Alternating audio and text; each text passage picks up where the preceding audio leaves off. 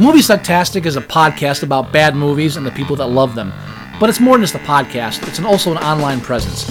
If you want to know more about Movie Sucktastic or want to become a part of Movie Sucktastic, you can find us on Facebook, you can find us on Twitter at Movie Sucktastic, you can find our blog at boothreviews.blogspot.com, or if you want to give your own reviews that we might use on the show, you can go to reviews.moviesucktastic.com and check out our, our own little lunch.com community for Movie Sucktastic. Check us out and become a part of the show because the only thing more fun than a bad movie is sharing it.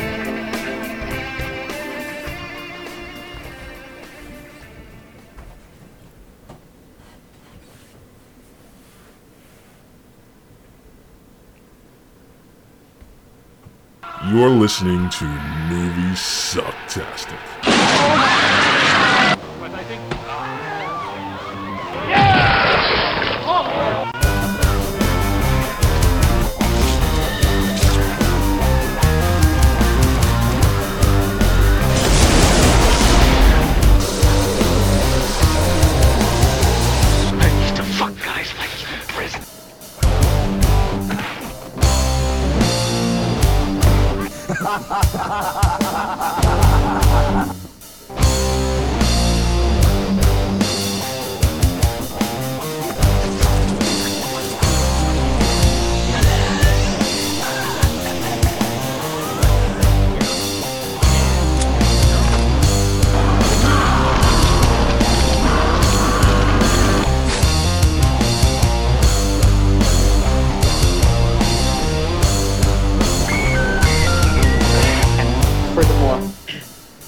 All go fuck yourselves. We'll do it live. We'll do it live. Fuck it. Do it live. I can. I'll write it and we'll do it live. Fucking thing sucks. Yeah. Yeah. Could you could you hear that?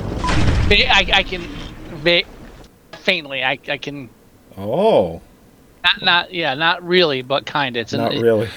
Anyway, hello. I- I, can hear Hello. you. Yes. Welcome everyone. This is movie suck movie sucktastic Halloween edition 2017. That's right. That's right.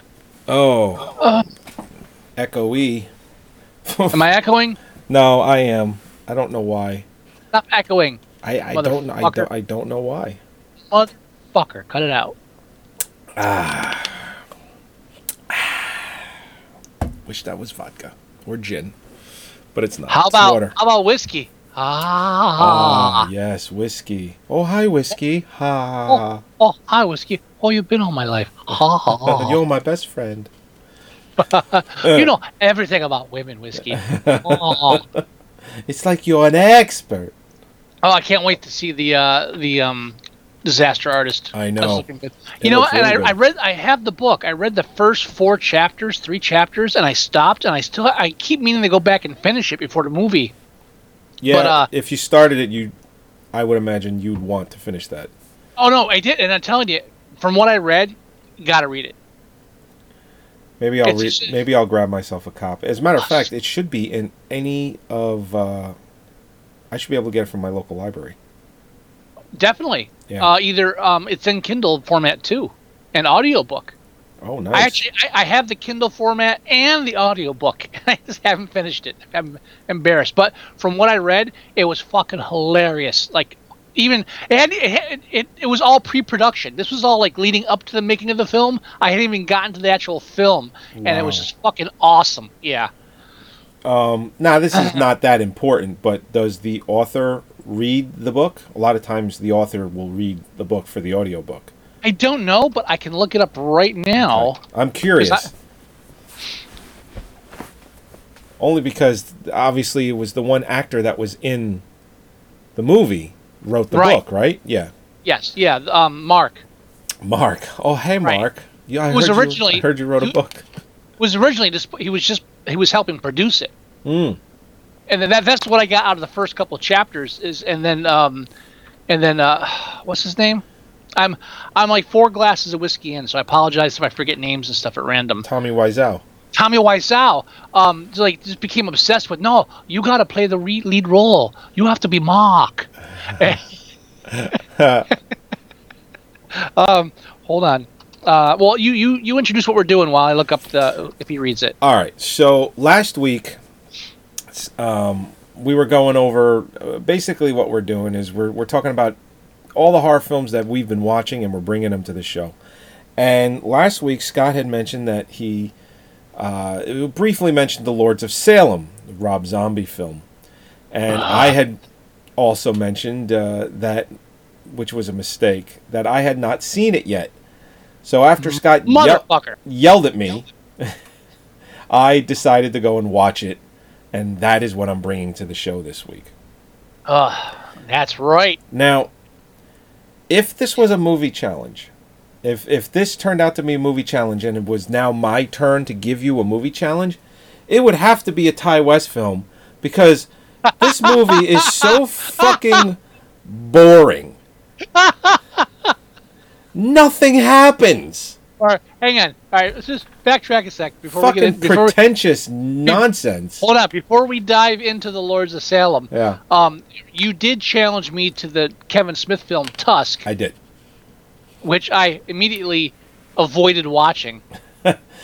Well, so, so Scott- luckily we had Scott- this as a fallback. So that's my that's my bad. I I I it's very seldom I like can't bring myself to watch a film, and I was like, fuck, fuck no, fuck no. Well, I did So- mention to you that it is a challenge and it could be brought to the show anytime this month. It doesn't Right, so have to be this week or next week.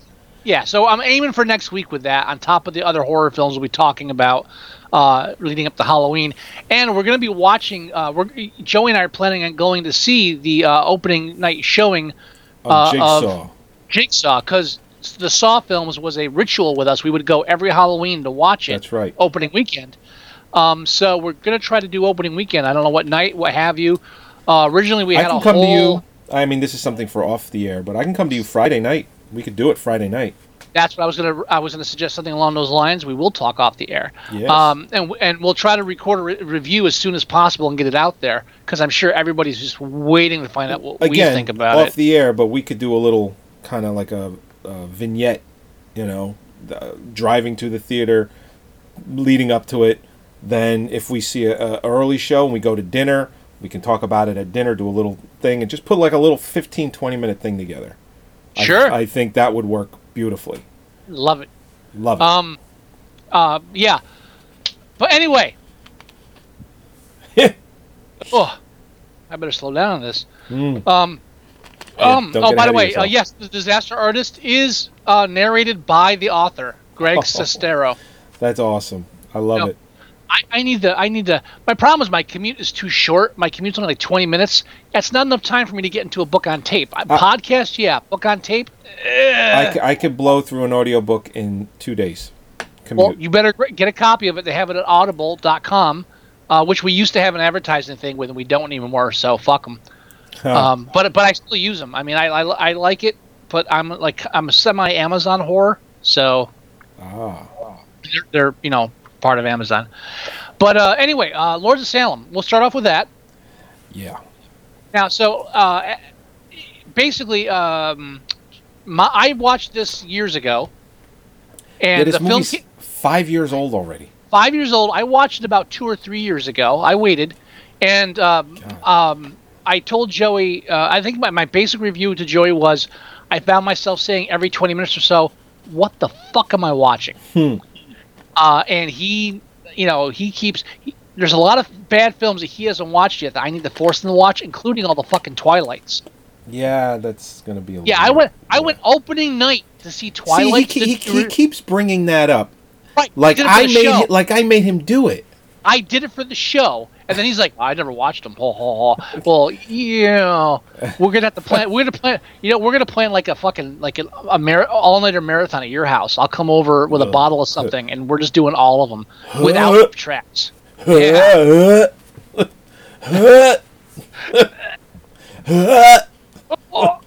Um, but so, but yeah, right now we're on Lords of Salem. Mm-hmm. So, so Lords of Salem was made in 2012 by Rob Zombie. Rob Um, Zombie, and this is the film that he made when he lost the Blob. This Right. He wrote and directed this, and not that he made this instead of the Blob. He didn't get the Blob, or he backed out of it, and ended up doing this pile of shit instead. So, already we have a feel for how Joey felt about the film. I feel slightly vindicated. Okay. Oh yeah. Oh yeah. So the um, so the basic plot of the film is. If you want to take this, Uh, sure. Uh, the basic plot of the film is back in the 18th century. Is it? it's No. called the Salem. It's called the Salem Witch, Trials. Just say yeah. Salem Witch Trials. Okay, Yeah. so 19th century. I believe it's the 19th century. Um, the one lead witch that runs this uh, uh, coven. Uh, what's her name? It's uh, oh yeah, it's um, it's Meg Foster, who got Yeah. really old. Uh huh. Uh, she plays Margaret Morgan, and she leads this group of witches, which also um, Andrew Prine, he plays Reverend Jonathan Hawthorne. Yeah. He's the one that has like this hard on for for for taking care of them, burning them at the stake, and killing all of the women that they've kind of um, uh, I don't know, not possessed. They uh, what's the word I'm looking for? Brainwashed, I guess you could say. They've kind of Mesmerized. mesmerized, uh, whatever you want to call it Oogly boogly. oogly boogly. Uh, so anyway, he's also, and I was like, I'm watching this, and I'm like, he looks so familiar. I know who this fucking guy is. He's so fucking familiar, and it's uh, what's his face from Eliminators. He Yeah, was the, the- the, the, the, the riverboat captain guy. You, you could basically describe the entire cast as a bunch of old actors and Rob Zombie's wife. Yeah, who I excuse me, I kept reading reviews that this, oh this is her best performance, and if you look Well, at, yeah, all her previous, that's what I was going to say. If you look at all her other bodies of work, this probably is her best performance. But my God, is she a shitty actress? she is so the opposite of good. All right, now, I, I, Rob she Zombie really is a bad. She's really bad. Rob Zombie, and of course, since Rob, I can I can only see Rob Zombie pitching this. I said, "Listen, sweetie, I got a great new film I'm working on, and I'm writing a main role just for you. It's this, uh, um, it's this uh, junkie uh, idiot." and right there, the conversation should stop, you know. But apparently, Right. it kept going, and she started in the film. I don't know. I guess she saw the vision, whatever the fuck that was. Um, yeah, it's called his penis. I, They've been together like twenty five years. I think I would have rather have seen Rob Zombie's penis than this Hmm. film. Maybe not for that duration. No, not for an hour and forty Uh, minutes. No, but you know, I, I could have handled a quick, you know. Um, I what I the way I look at this film, and I'll I'll get to the plot in a, in a quick second. I know I started and we we went off. That's okay. There's there's no rush to get to the plot. The, the film Yeah. doesn't rush to get it, to it. Why should you? Yeah. Um, Okay. it's like it. What it feels like to me is Rob Zombie was on some indie film or Ti West kick, and said, "I can do that." I uh, no take it one higher. This is Rob Zombie thinking he's a fucking genius, and don't get me wrong, he did some really great stuff. I still stand by. Uh, House of a Thousand Corpses is fucking great. Devil's Rejects. Devil Rejects great. The first Halloween, Yeah, I like the first Halloween. probably the best of the main out of the main three horror franchises halloween uh, friday the 13th and nightmare on elm street probably the best reboot yet Oh, definitely. That's not even Now- a question. right now halloween 2 what the fuck Yeah. Well. You know what it is halloween like he took all the best elements of halloween uh, for that one and then for halloween 2 he took all the worst elements of all the halloweens yeah. and said, "Let me just go play with this." And then somewhere between, somewhere between Halloween two and not doing the Blob, he said to himself, "I'm a genius." And never, Well, never, you you never. can tell that maybe he's not exactly thinking that, but maybe he's thinking, "Man, I got this." Because if you look at a lot of his um, his panning shots, the cinematography, you know, I, I, I and I would never even thought I'd say this about Rob Zombie, but you could see him putting like the screen in his hands, like, "Yeah, this shot is great. I'm gonna." oh yeah, the- I'm- oh yeah, Yeah. oh yeah. So th- he I- does I- that a lot, like the zoom ins, the, the the fade outs. Uh, you could tell that he, at at some point during the making of the film, or even beforehand, when he was visualizing, he's like, "Yeah, I got this. I Well, I- got this." I remember saying the next day when I was angrily tweeting and, and messaging people because you know I'm a big big shot. uh, saying that Rob, when you watch this film, all you can think of is, is Rob Zombie jerking off and thinking to himself, "Oh yeah, I'm, I'm oh, fuck." The alcohol's the alcohol's got me. Um, oh yeah, I'm Stanley Kubrick. I'm the next Stanley Kubrick. Especially like the scenes like in the hallway and shit. It's like this is this is so fucking Stanley Kubrick. It's like not even Stanley Kubrick. Be like, what the fuck you doing? Come on, guy. Well, Really. sure. What about that one shot where she's crossing, like she's walking across this bridge, and it's this beautiful fall background. The leaves are changing. They're on the water. They're floating, and it's just this calm, serene. And then the camera is moving with her slowly, and it's like this. It's a nice shot, but it's just like, what are you doing, man? every every single fucking hallway shot, every single r- shot of the of the death room, every single shot in that ho- in that building is I'm Kubrick. And I even found a, a quote where he described his film. This is the director describing his own film. If Ken Russell directed The Shining, Oh, I did read that too. yeah, uh, dude. And so, so, oh, you know what? My film, it's as if this one famous director did a film by another famous director, and this was the result. Shut the fuck up. really? You know, calm the fuck. Now, what was the last film he just he, he just had come out? Thirty-one. Yeah, went back to his roots. I, you know, I, I, it, it, I don't think it really brought anything new to the table, but it was still, it was just, it was just kind of like, I, think 31 is equivalent to or 33 might be 31 33 No, it's Is it 31. 31? Because it's Halloween, 31st Fine, day. of Halloween. Okay. Yeah, which, which just call it fucking Halloween, asshole.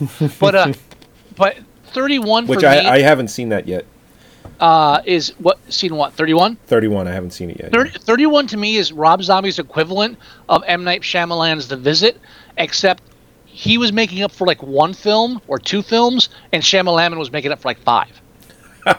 okay But but both of them like, oh, you know what? I forgot what I was doing. Let me go back to what I know how to do, and they both kind of nailed it on that low budget. Just here's a film to enjoy kind of level. But yeah, this this is the Lords of Salem just just just just a dir- directorial fucking wank job all the way through. i had read that he was given complete uh, written and directorial freedom to make the lords of salem And that's what you don't fucking do with these people. well that was That's- always uh, That's what uh, that's what, happens to Terry Gilliam. i was just going to say yes thank you uh, terry Terry Gilliam- gilliam's problem the Wachowskis with fucking Matrix two and 3 Mm-hmm. Ever any one of these fuck, uh, uh, you know, any of these fucking artists, these film artists, they when they have to fight new, tooth and nail for every choice, and ha- and have to try to like you know meet a standard, it forces them to be creatively, like you know, creative. I guess you could say. I'm losing words, but then you say, "Oh, do whatever you want." Like, "Oh, well, I'm a fucking genius, so watch this shit," and then, you're like, "What the fuck is this?" It's like it's like every other thing that Neil Gaiman's ever done in his fucking life. oh, by the way, quick aside. Speaking of artists, I started watching uh, american um, gods American Gods. Right yeah after four episodes, I'm done. oh really i liked it You, you know, I'm it's too fucking melodramatic, and and you know what? There's more gay sex in these things than a fucking gay porn. Ye- well you've you've seen the uh, that the that one scene then right That one episode with with the, cat taxi cab driver. Oh yeah, I watched that and I just lean over to Mare. I'm like, this this is just a little too gay for me. Hey, I, I've seen gay porn, and I I was less I was more comfortable than I was watching that Oh, whole what was, Like, what was that? It was called a gin. like- I believe it was called a gin. Gin, yeah, gin. D Yeah. D D J I N N. Yeah. Yes, I'm familiar with it. But you know, this whole thing of now let me show you other gods. Let me show you other gods. You know what? Just show me the fucking story. Why don't you? I it's just, it's just like everything I ex- expect from Neil Gaiman post the first twenty uh, issues of Sandman. Just just fucking wannabe rock star. But I fuck. It's like him and Clive Barker should just let it. it just just go away. Um, Uh, I, I do say that I did enjoy the the entire first season. Um, I think there's only eight episodes, so you only have four to go. Yeah, I enjoyed the I, I enjoyed the parts that involved story, but it's all these fucking asides to other gods. It's like you know, just can, you know, I'm watching this for a storyline, and I really like to keep following the storyline. From what I understand, I did not read the book, but my wife did. She said that the show follows the book pretty much to a T. Which uh, doesn't surprise me in the least because I've already lost fucking interest. I remember, I remember uh, uh, the Great and Secret Show, one of his books. I think it was the last book of his I tried to read, and I got like three chapters in. I was like, just fuck it, just, just, you know. But, but you know, fantasy's never been hundred percent my thing. It's, it's maybe it's me, but uh, anyway, Lords of Salem. Lords of Salem. So anyway, the main plot of the film is the Sheri Moon Zombie Heidi gets a a, a, a, a record in the mail. What? Right. Here we go. Here we go. First, first step of a of a witch cult or satanic plot. Make it as convoluted as fucking possible that so it never could have actually come together in the first place. Right. So, she she's she's a DJ She's a DJ. at a radio station with Yes. two other DJs. Right. And, And- they're like the number one show in Boston. They make sure they point that out like three times. Oh, sure, yeah, because after ten minutes listening to them, I want to listen to them all day. Yeah. uh, and, and I was just thinking to myself, I'm like, if this was a podcast, I wouldn't listen to this.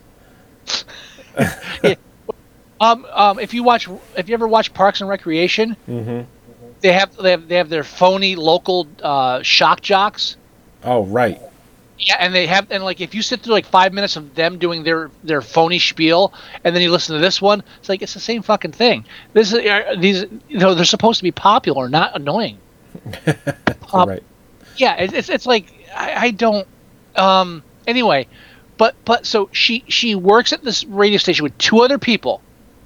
She's living in an apartment owned by spoiler alert the witch's coven, who are who are talking to her and like you know having par- you know having her drinks with her and stuff.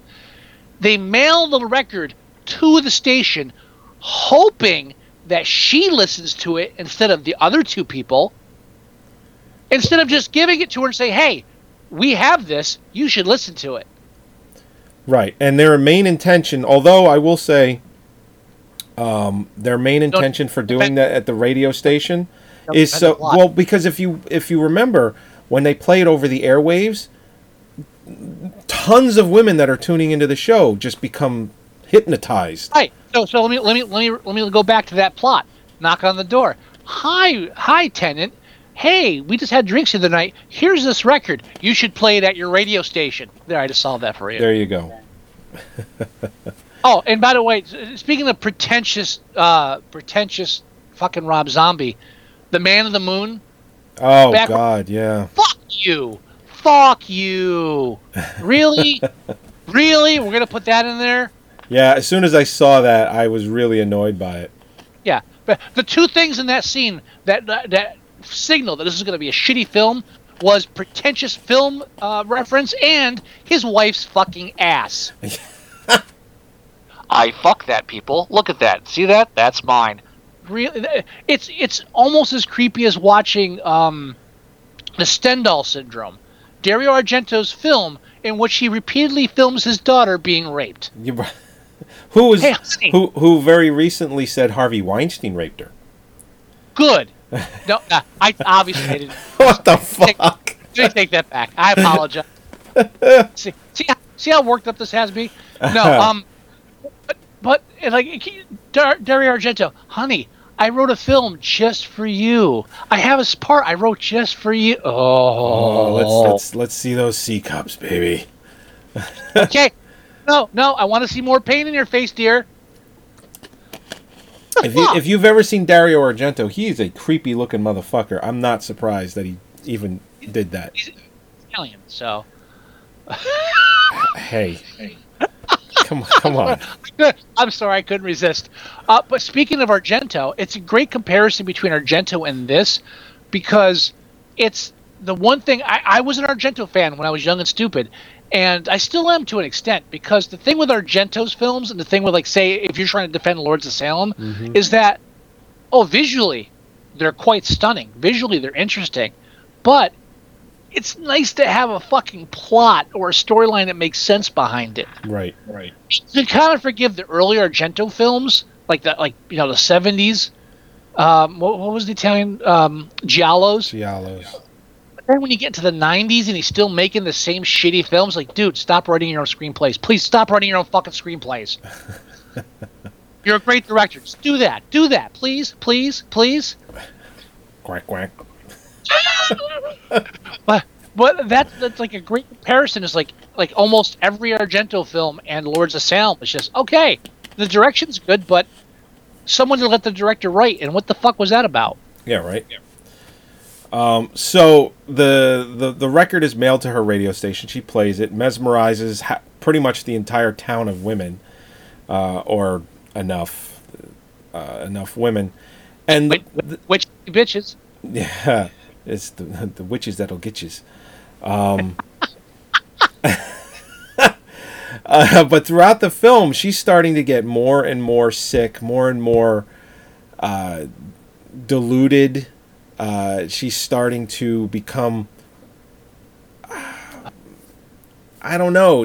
She's just like in a cloud, and it just it leads up to the climax of the film. But now hold on. she hold on. starts doing drugs Hold again. I don't. Think, I don't think climax is the proper term for this film. No, you're for right. The, for the, let's not jump the gun and say climax. Let's say extended ending. Hmm.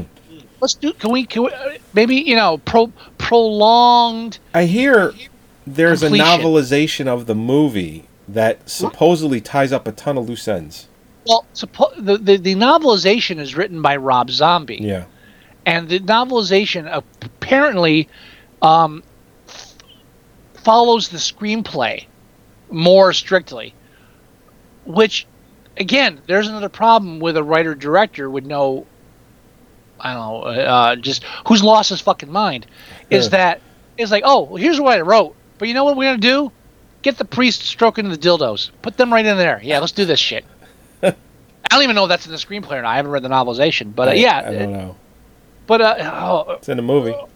oh yeah, oh yeah, it is.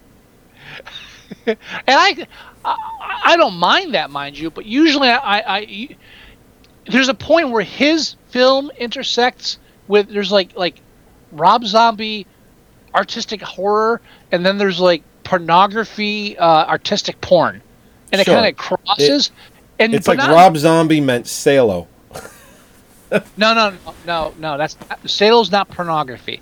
You mean like Rob Zombie met the Dark Brothers from the from the like seventies and eighties? Behind the green door. No, not behind the green door. We're talking um new wave hookers. Oh yeah, New Wave Hookers. That sure. that that shit. Yeah, that's Yeah. where it all started. Um, night trips, that kind of stuff. Uh, please, please, you know. But that's right. But we're getting ahead of ourselves. Let's get back to the beginning. Who was the guy that was directing that stuff? It was uh, Blake something or something Blake. Well, the- There's Blake Seven, but he wasn't directing the Dark Brothers. That was No, no, it, it was uh, something Blake. He was doing the more artsy, more cinema cinematographic type porns. Robert Blake. Yeah, there you go. Maybe not. Hang on. It's something Blake. No, not Robert Blake. No, no, no, no. No, no, Robert Blake. No, not that guy. not Robert Blake. Not, Not the actor. The actor. The actor killed his wife. Uh, allegedly. Allegedly. No, that's right. He couldn't have killed his wife because he left his gun in the restaurant. Yeah, right. Um, I, the only the only Blake off the top of my head for pornography is Blake Seven. No, there's another Blake. Okay. Um, hang on one second. Let's see if I can find it real quick. Well, the Dark Brothers, I'm trying to find. Um, Gregory Dark was was uh, Gregory. Yeah, the Dark Brothers. That was you know I don't know his last name. The, oh, but we're getting sidetracked with porn, as is usually the case. Yes, Um, it is. So so the the the, the DJ junkie idiot slut. I'm throwing slut in there just because I'm angry at the film. It has nothing to do with with. Uh, she actually doesn't sleep with anybody in the film, Oh, even really? like the poor guy that keeps hitting on her nonstop. Huh. But Oh, um, that's right. So, that guy. He's like he wants in her pants badly. so so here's here here's here's here's here's where the film goes. The first time we see them at work, they're interviewing like a heavy metal band guy and mocking him because that's what you do with your guests. You mock them openly. Well, I, I guess I guess like in a Howard Stern sense, you kind of do.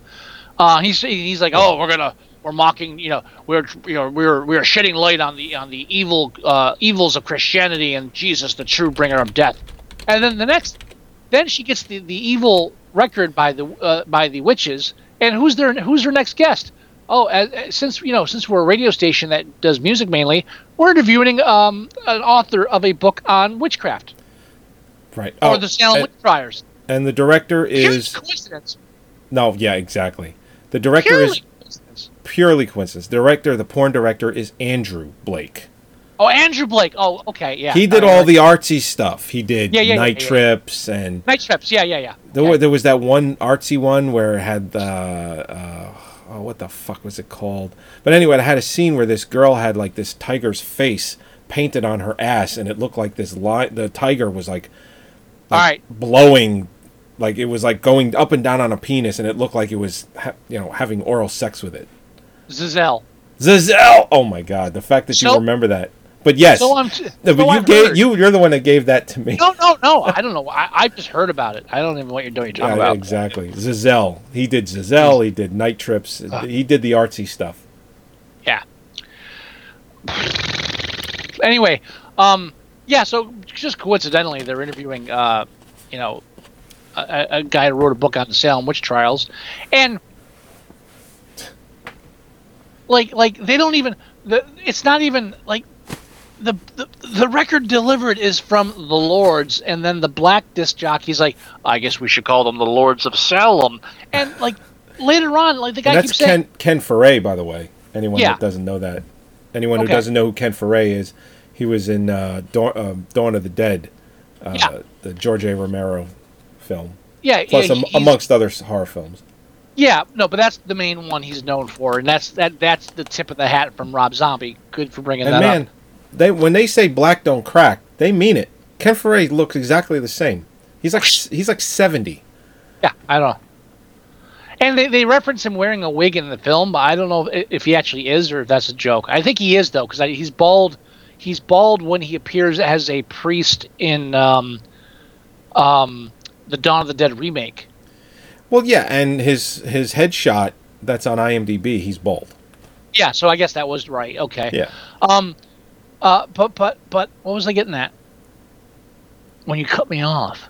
When I cut you, I fucking When- cut you, bitch. When you Um, you you were talking about um Oh yeah, the Well, so- author, yeah, the author. So he said who's played by they- Bruce Davison, by the way.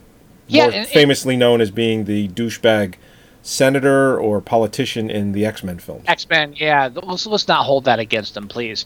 I, I've, I've he's been in countless. He was things. fine in those movies. I'm just saying he's you Oh, know, no, just but- a douchebag politician. I just, I just, I just, you know, it's, it's like I hate when these actors they have like these long careers. It's like best known as the as the politician in X Men. No, not best known as that. Please stop. Um, but but but he, he, he- throughout the film when he's re, when he's researching this shit, he's like, oh, uh, yeah, the, and this band's known as the Lords of Salem. No, they're not. They're No, not. they're not. They're Just the Lords. not. They're just They're the just lords. the Lords. We don't know where they're from. They sent a record. You can mail that shit from fucking anywhere. Come on. And so eh, the the one thing I you mentioned Ti West, Oh yeah. and of course, because this film reminds me of House of the Devil. It's just the same bullshit. Just yeah, the same. it's just like, a lot of pretentious crap leading up to nothing. and, and and also so witchcraft guy, witchcraft scholar. Right. okay, I think the, I think these women are witches, and they're holding her against her will. What should I do? Hmm, maybe I should go to their house and talk to them. You know, you know, unarmed and alone. What, the fuck? really? Yeah, and when when she invites him uh, invites him in, he's reluctant. You could see he's Yeah. like, "I'll come back later." She's like, "No, come in now." And he's like, "Oh, okay." I said, yes, dear. what the fuck? And b- by the uh, so by the way, let's just point out the fact that the uh, Rob Zombie makes makes a point of like hinting where she when when they when he asked her, "Oh, where'd you get the record from?" She says, "Oh, it was just it was addressed to me here." I was surprised because no one really knows my real name, and he was like, "Oh, okay." First of all, and then like, but then like, she is a direct lineage to this witch hunter. Hawthorne. Hawthorne, the the, the witch hunter. Yeah, the She's- she's Jonathan like- Hawthorne. Right. She's his direct heir. She's fucking clueless as to why she's having visions of Satanism and goats and shit. Hmm. Meanwhile, the, the fucking the, the fucking witchcraft researcher pretty much Googles her fucking name. He totally does. Right, and she's like, "Oh, I, I didn't even think anybody knew my real name." He goes to the radio's the radio website, and it says in big letters, bigger than her stage, bi- bigger than her fucking professional name, real name, bam. yeah, I don't know how anybody shut. There's what? Yeah. Yeah, like, so come, he come on, Rob. You know you're smarter than that. and he so yeah, and the Witchfinder Googles the fucking information that she doesn't know from I don't know living her life, and now Yeah. that's all. That is all. That's the first hour of the film. From from from dippy chick getting a mysterious record to stupid witch hunter being killed by witches in their own kitchen. Uh, that's an hour of the film. Yeah, yeah, no, it's it's a good solid hour. I mean, Right. and they do other these other things too, uh, like the days of the week, and it'll, Oh, it starts off with Monday, Speaking of The Shining. Speaking of The Shining. yeah, Monday, Tuesday, Tuesday. Wednesday. It just does all these days of the week. Does all these Which- days of the week, and the Which- way the scenes end, and then starts up with Tuesday, and it nothing is happening. It makes And it. by the way- it's pre- it, it is, and I keep using this word because it is the right way to describe it. It is pretentious. extremely. And also, let's be fair. When there's no real time frame given, Tuesday. means fucking jack shit to me. Yeah. If you swap that screen out with Wednesday. Doesn't matter. I didn't know, I didn't notice. Yeah. You know what the fuck? Ah, and but yeah, and then in between the subtle weavings of plot, there are the long, drawn-out dream sequences. Now, I will admit, the one dream sequence I like is when the priest forces her to blow him while he's. Oh, I love that scene. It's great. Uh, it ended too quickly, and it actually it reminded me of Andrew Blake a lot. I, I'll give you that. and But- just during that scene when he's just ranting about how she's the sinner and he he's the only one that could save her, her head's bobbing up and down in the shot. That actor, ten times better per- performance than anything she does throughout the film. That's right. You know, and I, I I'm not purposely trying to badmouth you know the the woman that let her husband film her bare ass, you know, almost half of the film. Right. I'm not trying to. I'm not saying anything about her as a person, but holy shit, really? She's she only does uh, movies that Rob Zombie makes. They said that she has Hold on. only acted in one other thing ever, and it was for Tobe Hooper. Uh, I don't remember the Oh. name of it, but it was Oh. as a it was a favor to Rob Zombie because uh, Tobe Hooper and Zo- Rob Zombie were friends. But she, anytime she gets an offer, which I'm B- sure she does all the time, but I'm sure it's also for B Really? B B Really? movies, she turns them all down. You really think she gets a lot of offers? For B for B films, sure. Well, I mean, for like non-paying jobs, oh, I'm sure she gets lots of those. Uh, I mean, and oh, oh, oh, and so she, so the only other film she appeared was Tobe Hooper, that brilliant director. Right. What the fuck? Huh. So, but yeah, she only does Rob Zombie movies, and it really does show because he puts her in every single one. She she only does Rob Zombie films because he's the only one gonna, that's gonna put her in movies. That's it. Well, period. she's she's quoted as saying she doesn't want to be in, she didn't want to be an actress ever. But I guess when you're married to Rob Zombie and Well- you don't have to worry about money, yeah, I guess that's true. My respect for her has increased a thousandfold because at least she recognizes that she's not an actress. Yeah. And you know, so and actually, my my estimation of Rob Zombie just dropped a couple notches. No, really, I don't want to act. No, you're gonna be. You're, I'm gonna. Sh- I'm gonna film your ass, and you're gonna be a fucking crack whore idiot in this film. Get get get in front of the camera now. There's a shot, and I don't That's remember. like an abusive relationship.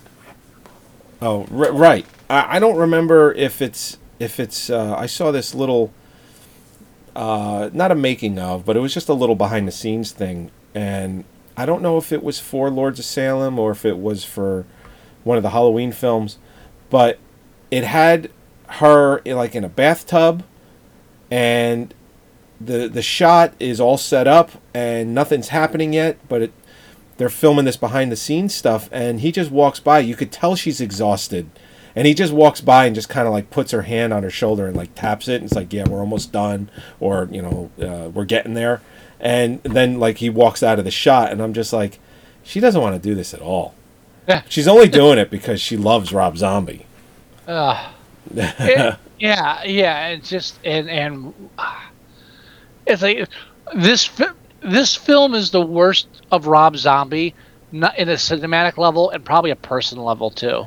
I really just just like what just yeah just and it was because he was given complete freedom to do whatever he wanted oh, never given artists complete freedom, never, yeah never.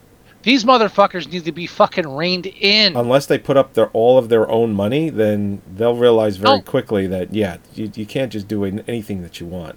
No, even then, don't let them do that. No, no. Hmm. No, you, you you need you need that you need, you need the you need the shoulder angels. So yeah, we should do that, and your wife could be in there, and her ass. Yeah, we'll show her ass. It's like no, you shouldn't do that, Rob. That doesn't make any sense in the screenplay, and you can do it cinematically without without injuring the, you know the plot without showing her ass. No, motherfucker, show her ass. You get rid of those shoulder angels. It's like, uh, sweetie, Exactly. that's it. No, We're fucking showing your ass in this scene. I don't want to. Yeah. We're doing it because All right. that's my vision. Okay, so I, I- I kind of singled it here. I singled it out here. I've got it up on my screen. You're showing the background, right? I am not showing the film in the background. What are we showing in the background? Just one of the lost, uh, lost and found. oh, okay. Yeah. Uh, I was gonna show it, but I know it's it, it will be flagged on YouTube. Yeah, probably. So I figured this is an episode like the last three episodes, the uh, the last two and this one. I that they they get uploaded to YouTube and we don't get flagged. Okay. So that's the only reason why I didn't show it tonight. Fine. Because we're, we're, we're talking about other films. It makes sense. Um, yeah, I mean so we're 45 minutes in, and I know we want to talk about a couple of other horror films. you are correct. So Um, uh, I'm calling it right here at one hour and 20 minutes. That's when the cavalcade of of directorial jerkfest begins. oh that's sure, the the- the last 15 minutes, yeah. The stage, the stage show, yeah. The last, the, the, the last solid 15 minutes of, look at me, I'm a fucking brilliant director. Watch me, watch me, watch me, Watch. and uh, holy shit, what just? So, were you like me? Did you like? Did you like literally stop like every like, every 20 minutes or so and it's like, what the fuck am I watching? Yeah, I mean, I didn't.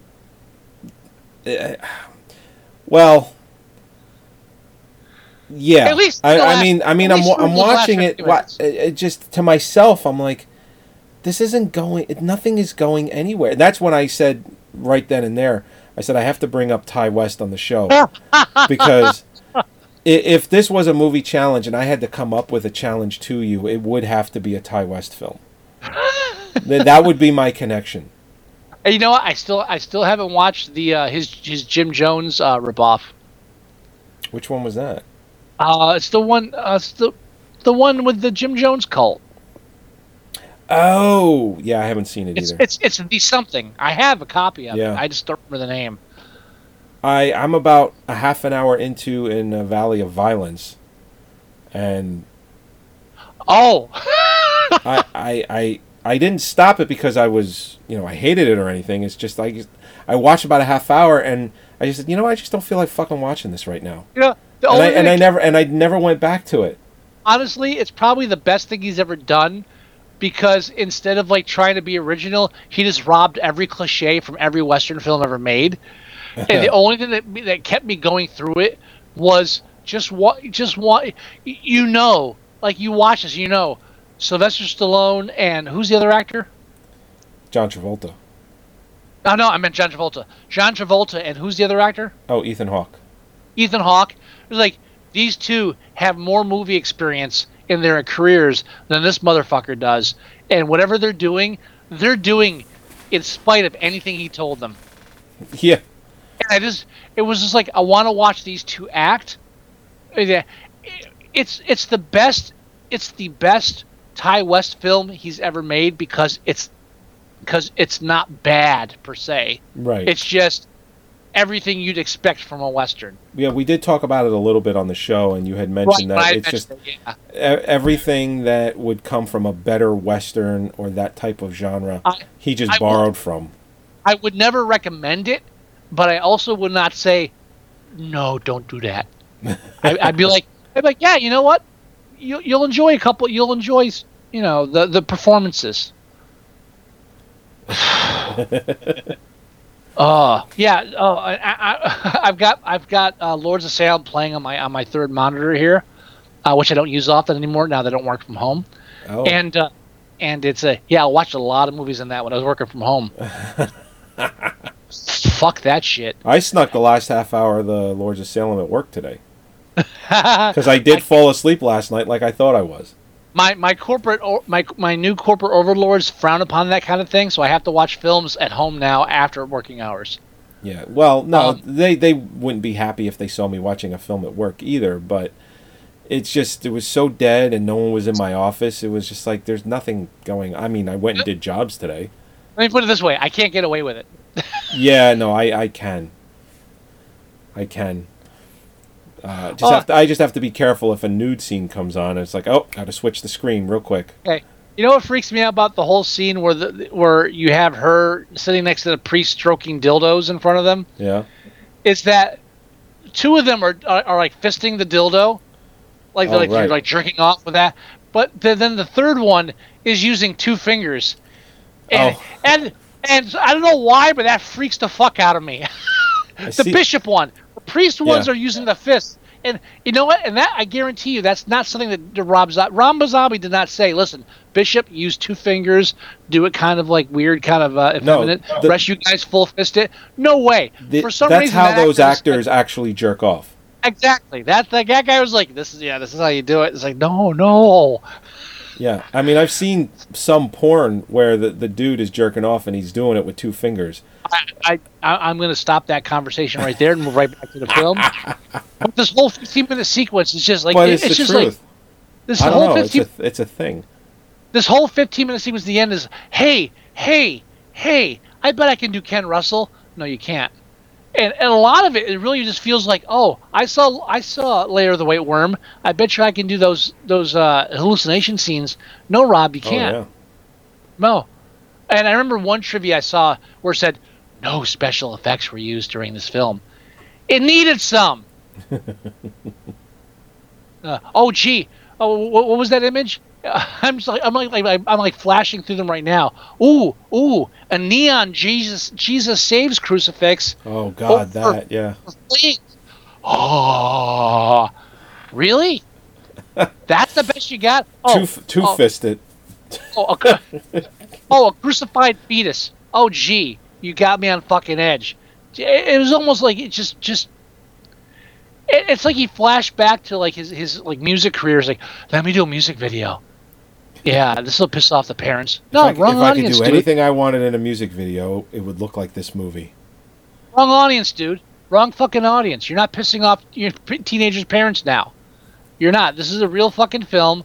Get back in the ball game. Well, yeah, and you know, and it's weird. Again, coming from a guy whose past films just showed this brilliance. Uh, and and I, I don't use that term lightly. I, I, I really think there was a brilliance to a lot of what he did in his earlier films. And then you got to this one, and uh, which makes this even more painful because you're like, what the fuck happened? Yeah. It's like M Night. You know, you go from you go from um, the Sixth Sense and Unbreakable, Oh, And then you go, um uh, uh, Earth First, whatever the fuck that was called. uh, After Earth. After Earth, even even like Lady in the, the, Water. the one before that, the one with Mark Wahlberg. The Oh, The Happening. Called? The Happening. Yeah, you're like, what the fuck happened to you? Yeah. Really? And Lady in the Water. That was another one. Yeah. And again, that's the one we cl- crossed the line by like criticizing his the critics. Yeah. You know, I just at least Rob Zombie didn't sink that low before he bounced back. But I mean, and maybe that's why maybe that's why it hurts and why sometimes we get like abusive with these films. What you know, I'm the same way with Kevin Smith. Like you get these guys where they do these early films, you're like, oh yeah, this guy's fucking on it. This guy has potential. This guy's gonna show us. And then like ten years later, you're like, fuck, I'm I've I've moved on. Why why haven't you? Yeah, I, I don't know. But it's stuff like this. This is like a, this is like a backslide. This is a huge ba- and with Shyamalan was the same thing. Was this huge backslide of like, okay, doing great films to, all right, I'm just doing whatever I think people want to see, I guess, or or I'm, I'm I'm stroking myself thinking I'm a fucking genius. Meanwhile, uh, and then the whole we- fucking ending where like with the radio overlay say, hmm, mysterious uh, deaths appeared at the theater. Uh, Yeah, it no was one like knows what. happened. 32, 32 deaths. oh, and then they said uh, the the Heidi blah blah blah Hawthorne uh, her uh, has has been missing and we do not know the whereabouts. It's like really I just, you know. in the novelization, from what I understand, the two other DJs die as well. Oh well, that would make more fucking sense, wouldn't it? Yeah, Didn't have enough time in the film to, to, to you know, it's when you're when you're when you're making a, a novel is uh, when you're making an adaptation from a novel and you can't fit shit in, that's understandable. When you're shooting from a screenplay and you can't fit shit in, you just fucked up. that's true. Oh, I, I think we're We're Done done. with it? We should move on. done. But again, silver lining. If you haven't seen 31, it doesn't make up for Lords of Salem. Right. Well, it's a step in the right direction. yeah. Is is there any word on what Rob Zombie's planning next? By the way, Um. Yeah, probably. Let me let me look him up real quick. as as he goes to IMDb real quick. Oh, it's already up. So let's see if he's got anything in production. Now he only did a 31. It was like last year. Yeah, So- no, that's recent. Yeah, it that's the that's the last thing. It says uh, it was it's on his plate is 31. Now, uh, in development, apparently he's in development of The Hills Have Eyes, the beginning. Oh Jesus! Why? No, no, no. That who, I, I'm open to that. Yeah, I'm open- Why? They've made two sequels. Just do something original. no. So they didn't do two sequels. They did a sequel, then they did a reboot, and then a sequel to that. Don't get confused. I, you know what? Yeah, I'm open. I'll give I'm you open, and I'm open to that because he's because he's talking about a prequel which has not been done. There's been no prequel to either of those films. Now, which film he plans on doing a prequel to, the guys in furry loincloths or the nuclear test site people, that remains to be seen. But I'm open to that. Guess. Okay. I guess. Now, a, a film called Raised Eyebrows, just stop. just stop. Um, so let- let's let's move on to other horror films that we're going to cover during the week of Halloween, month of Halloween. yes. Um, you first. Me first. All right. So here, let me take uh, Lords of Salem off my list here. Now I have two other films that I have, and I know you've seen both of them. Okay. Um, I think I'm gonna go with the film. I think I'm gonna have to go with the film Life from 2017. That's the one with Jake Gyllenhaal, Ryan Reynolds, where they're in outer space.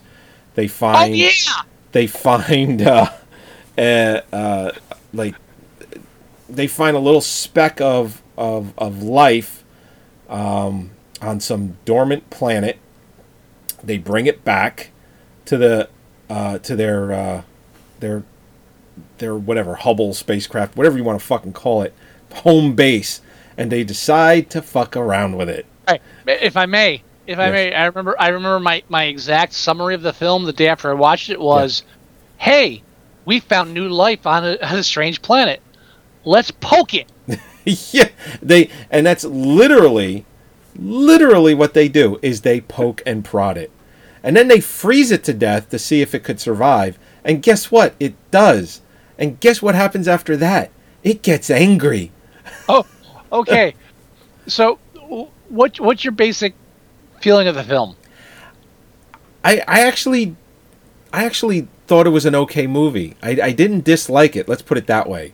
I and agree. and I especially yeah. liked the way it ended too. And I call I called it though. I called it though. Mary Oh, Ellen I did, wouldn't. Call, I- Mary Ellen wouldn't believe me. I called it. I called it. It, it was. a- It was a. It was a, a moment like. Um, uh, it was just like Sixth Sense. Right. Like just before the reveal, I was like, "Oh, I know what happened." Yeah, So I, I beat the film, but only by like like thirty seconds. I was like, "Oh, I know. Oh, I know." But I didn't. well, I didn't. I call actually. I actually called it when he was when he was giving her the plan of what was going to happen. oh, I, really? I actually Fuck. called it there Oh, because I lean over to Mary and I'm like, "You watch." All right, Because I- what what happens is what happened in that No, no, no. scene without No, give no. I won't give anything away. Don't give anything away. I won't give anything away. But what happens in the scene where he's giving her the plan, I lean over to Mare, and she says, she she says, "Oh, okay. I think it's going to go like this," and I go, "I think it's going to go like this." I go, "Doesn't my my ending sound much better?" And she's like, "Yeah, it really does." And then that's how it ended. I Now- called it when he was giving her the plan. Here's something I, I got to give the film credit for is, eh, but but this is something that like when you have Ryan Reynolds at at the point in time where he's like the A list, and and Gyllenhaal's in the film too, yes, but he's not A list. I mean, like he, he's doing great stuff, It's almost like he was in the middle of doing Deadpool, and he's like, "I can only give you a half hour." right? But but at the same time, but like he was still that hot, Oh yeah, and they were like, all right, we're gonna kill him like in the first half hour. right. Oh, sorry, spoiler alert. Spoiler alert. Well, if you don't see it coming, then you shouldn't be watching Yeah. film. Yeah. Period. And, yeah, there's a, there's a really early point realize he's not the hero. Well, you you see it in the trailer. If you watch the trailer, you'll notice that Ryan Reynolds Nope. is not Yeah. the hero. and that's one of those things about like you and I and people out there who are active film viewers and who are thinking they're into film, and and you know I turn my brain off during films a lot too. I'm not criticizing, but oh, yeah. I, I but- love I love not knowing what's going to happen. I hate Yeah, it when but- I figure it out before though. yeah, but it didn't take no, away the ending for me from life because I when I talked to Mare about it, I said this that would make a great ending, and that's exactly how it ended, and I, I was I very mind- happy. I don't mind when I figure it out in advance based on the film itself. It's when I figure it out in advance because of like an advertisement or a trailer Yeah. or a review. That's when I feel cheated. Or or, but if- or a tweet. Right, but if I'm watching the, and I will chastise her for that. Don't don't don't you don't you worry. Please But do. what- Please but when do. I'm watching the actual film and I get a point, point, I'm like, I know what happens. I don't feel guilty because that's the film. Yeah, Either no, either fa- either failing or succeeding, depending on you know what they're trying to do. I mean, and I'm very honest about that stuff. I'm not I'm not like some people who say, "Oh, I knew who Kaiser Söze was from the beginning." You're a fucking liar. Shut up. we knew someone that said that. Yes, and he, and, you know, but yeah, shut the fuck up. but Uh, but overall, I did enjoy the film Life. Uh, I enjoyed the ending very thoroughly. I, I thought that was a great ending. Um, it was. It, Let's put I it this way: it's better than just about every space film that has come out, probably in the last few years. Well, you, know what, and that's the main thing too. The concept, if you just break it down to the basic concept, a bunch of people in a spaceship being hunted down one by one by an alien, you're like, all right, yeah, like I haven't seen that shit before, but they they don't necessarily find a new twist, but they just present it in a way that's entertaining and feels original to an extent. Yeah, and they Yeah, get they I- get they get the claustrophobia down. They Yeah. they they get the alien. Uh, it it do, it's it's got a form, but it's it doesn't have. It's got even somewhat of a face, but it's done in such a way that it's more menacing because you actually don't really know what it exactly looks like. You get like a general shape of it, but it's almost like because it's floating in space, it's almost liquidy, but it's not. Right. It ha- it has a full form, and that kind of makes it more fucking scary. And you know what? I mean, um, as I'm getting older and I'm surrounded by people at work who have never used a typewriter and don't know, had never used like a five and a half inch floppy disk. Um, uh, I, there's a part of me that, that like has to acknowledge that these films that are coming out now aren't for me. yeah, They're for the kids that have. They're for the young people out there who haven't watched. I'm not old enough to call people under 30 kids yet. But uh, people who haven't seen Aliens or like at least like Alien or didn't grow up with it, Right. Right. you know, so so like they they know that this plot is out there. Just like we knew these plots were out there from 50s horror films, but we didn't experience them until we watched The Thing or Alien or things like this. Right. So, Right. I mean, we're hitting an age where we have to let go of some of the things we know and say, hey, you know what? I know that, but these fucking idiots don't. Let Well, them sure. enjoy it. For, let them enjoy it for the first time. Well, that's You know, the thing. That's why, uh, uh, w- well, at least I am. I know you're a little less. I'm pretty big on not giving away a spoiler, even if it's from, say, a film that's 30, 40 years old.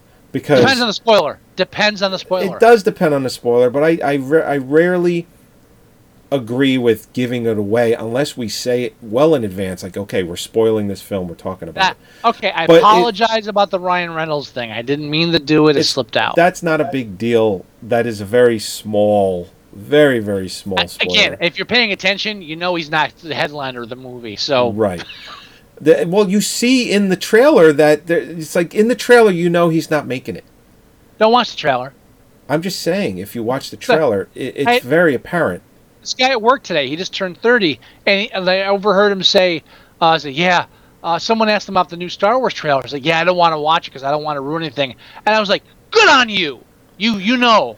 You know now what I know now. Don't watch the fucking trailers. Don't. Don't because they destroy it. I, I, I and I I haven't watched the new Star Wars trailer. All I know is I heard two things. The new Star Wars trailer's out and the director compl- already said that the Star Wars trailer spoils it. yeah, welcome to my world. I've grown up with this shit. Deal with it now, motherfucker. I, I don't know if I then I know what he's alluding to. Um, I know what he's alluding to, and you know what? I finish this bottle tonight. Sorry, go ahead. No, I know what he's alluding to, and it's something that has to happen because of a certain somebody. That's all I'll get. That's all I'll say. Oh, say no more. Yeah. Um, but if they're going to do what I think they're going to do, then it's ballsy. So that's cool. Uh, but yeah, Life. I agree with you. It was a decent horror, fi- uh, sci-fi horror film. A- Yeah. And again, the, like all these, if you go, if- like it's it's probably listed as sci-fi. There are a lot of sci-fis that are really horror. Alien Right. and all of its predecessors, they are horror films. Yes, they are. They are, but they are firmly listed as sci-fi. Eh, and you can And I- you can add sci-fi, but only after horror. But what, what I'm saying is, like, I mean, like, there's know, like if if Blade gonna- Runner. Right. That's sci-fi. And can I briefly say, uh, with all this hype coming out with the new Blade Runner film, I've said repeatedly in the past that I'm not a fan of the Blade Runner movie. You have said that. I'm slurring a bit. I apologize. That's okay. Um, what I do have to point out something that occurred to me today. Although the new Blade um, Runner film did not, it did okay at the box office over the weekend. It only did thirty million bucks. I heard, but I heard it's getting good reviews. It's getting very good reviews. It's uh, Dennis uh, Denis Villeneuve, the guy that did Arrival and he did Hostages. Oh. That he's a very good director. Well, all I wanted to say is is just to give credit where credit's due. While I may not care for a lot of the, the devices in Blade Runner, and I personally hate over melodramatic sci-fi, Blade Runner at the time is very important because Blade Runner did. I mean, us looking at now at like the cyberpunk type of film, Right. It set the stage. no one had ever done that before on that level. Right. I mean, you had sci-fi, but we were talking. We were talking about like a uh, a, a cyberpunk sci-fi uh, blend that had never been done on that level in cinema. Well, even Philip really K. was. Philip K. Dick, he he said that uh, uh, he was very impressed at what they could do uh, with Blade Runner. Now, granted, he was probably on acid at the time. Probably. Well, and the thing is too, uh, Philip K. Dick, he is quoted as saying, "It's exactly how I envisioned it in my books." And Ridley Scott is on quote saying, "Yeah, I never read any of that stuff." So, Which proves two things. That which proves which proves two things. Philip K. Philip K. Dick was a fucking genius, and Ridley Scott can suck my fucking taint. uh, So- somebody read probably Philip K. Dick's uh, material and said, "Yeah, this is how it should look." And Ridley Scott was like, "Okay, let's do it like that." you know, I, I, I really hate the arrogance of like like a director or, or who's like looks at the source materials like, eh, I didn't bother. Fuck you, Yeah. really? At least pretend to give a shit. I and uh, oh, oh anyway, um, but yeah, I, I agree with you. Life was a de- I, I'd watch it. It's definitely 10 ti 20 times better than fucking Gravity. I'll give you that. I and and I don't think it, it didn't do well enough that it could garner a sequel. But I'd oh, love Oh, no, to, I'd no love. I, I I would like to see what they could Why? do with a sequel. Why? World? No, I can't. say if it's if it's as if if it's half as enjoyable as the first film, No. the oh. way it ends, it could be an interesting sequel. no, I totally I, listen. I, I I'm not asking for one, but I would see Oh, it. Totally disagree. That's, that's one of those films that just leave it alone.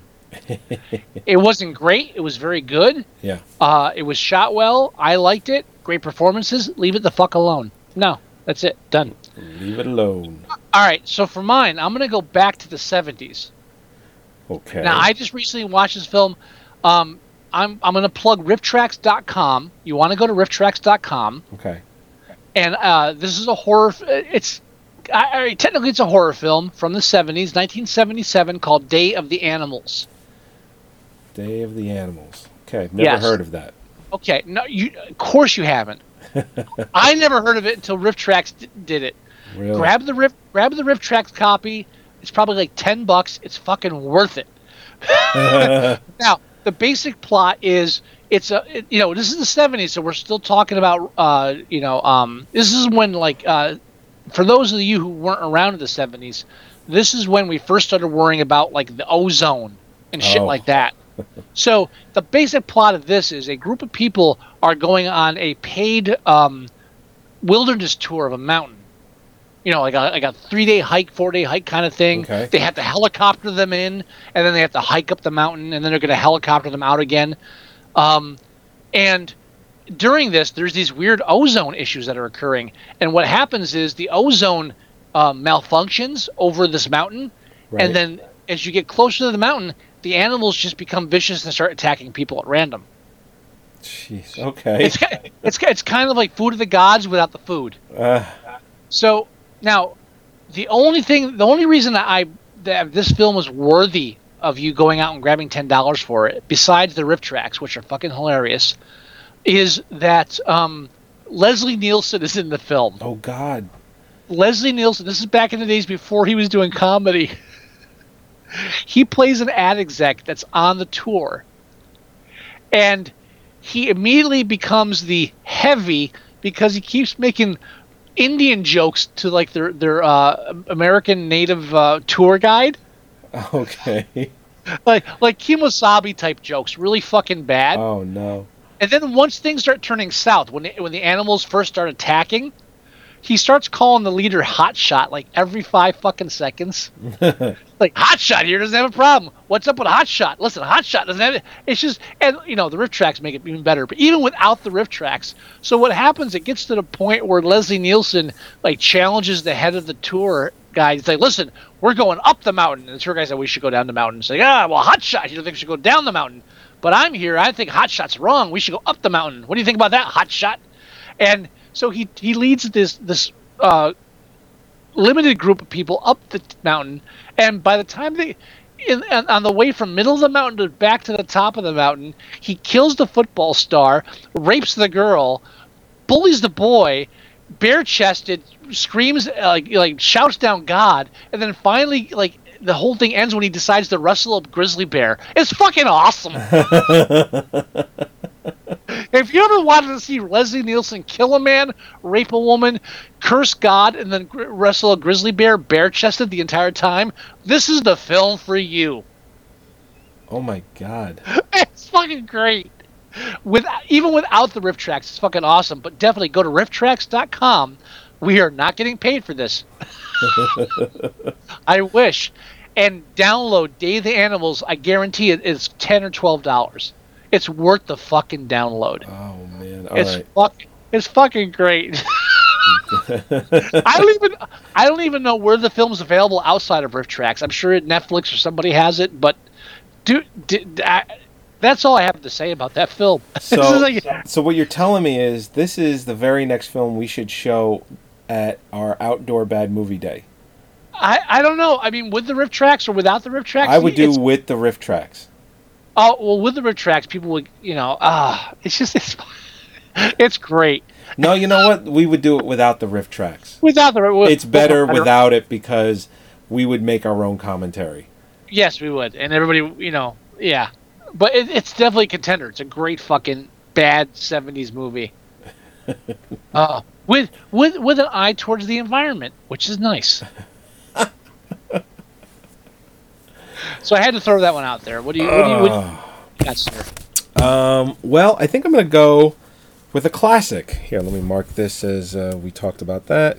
Day of the Animals was a classic. No, no, I'm talking about an actual horror classic. Uh, it's a Cronenberg film, and uh, I think Yes. Can I guess? It's you're probably not going to get it. But go ahead. Can I guess? Yes, Um, The Brood. it is not The Brood. God damn it! All right, go ahead. Okay, um, I'm actually going to go a little bit more mainstream. Probably the most mainstream horror film he ever did. Uh, Probably the most successful Wait. mainstream horror hold film on he a ever second. did.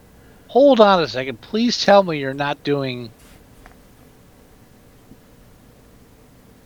Um, Oh, Dead Ringers. You're thinking of Dead Ringers? It's not Dead I'm Ringers. thinking, I'm not thinking of Dead Ringers. Which, by the way, like Holly mentioned once, is like I've never seen that. I was like, oh, I've got a copy. We still haven't watched it. I should make her watch it this weekend. It's Thanks for reminding me. it it's good, uh, but it's boring. It's What a it's a boring film. I, I Anyway, it's uh, it's Cronenberg's The Fly. Jeff oh, Goldblum. Okay. Yeah. What were you thinking? I like Videodrome or I was thinking. I was thinking the fucking um, Clive Barker movie, Cl- oh Nightbreed? Nightbreed. Oh God, no, no, no, no. You said mainstream. I was thinking it doesn't get. Well, no. I, when I said that, I said David Cronenberg's, meaning he directed it. So Oh, okay. He didn't direct Nightbreed. no, Clive Barker directed Nightbreed. That that fucking hack. Okay. um, go ahead. Uh, well, anyway, uh, i- it's a remake of the '50s film The Fly, but it's got a much more Can uh, modernized uh, take on it. for for those millennials listening, Yeah, um, this is before the term reboot was invented. So That- it was technically right. just a remake, not Uh, a yeah, reboot it of the. a, a remake. Yes, Now- although it is a re. It, it's a remake. Kind of insinuates that it has something to do with the original film. No, reboot. I, I always thought I, I really feel like reboot means a re uh, like a restart to a, a franchise. That is Which- that is true. Which technically, you could use with the Fly because there was a Fly too, There was a fly wasn't too. there? Oh, you mean uh, the, of the Vincent Price film? Yeah, wasn't there a Fly too? I'm almost positive there Uh, was. It might have been like called the Return of the Fly. I don't think it was called the Fly Two, but um, yeah, we could look that up real quick. I, I it's not gonna be quick. So you, you go ahead and, and start with your Brundle Fly. Brundle Fly. The quote that I the, the the quote that I have on my email for work has been the same one since the first day I started there, and the quote is "Computers are dumb; they only know what you tell them," which is Seth Brundle, uh, which is played by Jeff Goldblum. That's one of the lines that he has after the umpteenth test that he does on his. Uh, uh, transportation machines fails, and Geena Davis is filming him because she she meets him at a party and finds him fascinating and wants to do a piece on him for I don't think they say the magazine, but it's supposed to be important, like say a Time or a New Yorker or something along those lines. Rolling And Stone. Thank you. yeah, not Rolling Stone, but yes, Oh, Real quick. Yeah. Real quick. Yes, Return to the Fly, 1959, Vincent Price. So there was a sequel. So yeah. So technically, going even though back then it was called a remake, we can technically call it a reboot, especially since they did a sequel to that one. So it was a reboot of the franchise. So That's yes. right. That's right. That's right. Sorry. Please Um, continue. Anyway, so she's filming him, and he he has that line, uh, but his whole thing, he's a scientist. Hey, hold on. Let me break What? in. The only other line that I remember, my there's two for me. There's two iconic lines from that film. One is him with the computer line. Yeah. The other one is, I'm getting better. No, that's the Fly Two. That's Eric No. Stoltz. No, that's the first fly. Oh, so the oh, that's right. Okay. That's right. You're. I feel like you're getting worse. No, I'm getting better. Well, Eric Stoltz does the same exact line in the Fly Two. Don't give a shit. It's No, no, no, no, no, no. But you're right. It is from the first one, but he does the same. I'm watching the scene that's that's on in the background, the lost and ta- found videotape. Oh no. Oh, It's no. the woman. It's the scene where they're crushing grapes, and they're having like this contest of who can crush more grapes. And she and the one woman says stop, and then she tries to crush grapes a little bit more, and then tries to step out of the barrel and falls on her chest, and just goes hurt, hurt, hurt, hurt, like trying to breathe. It's hilarious. She hurts herself, and it's funny.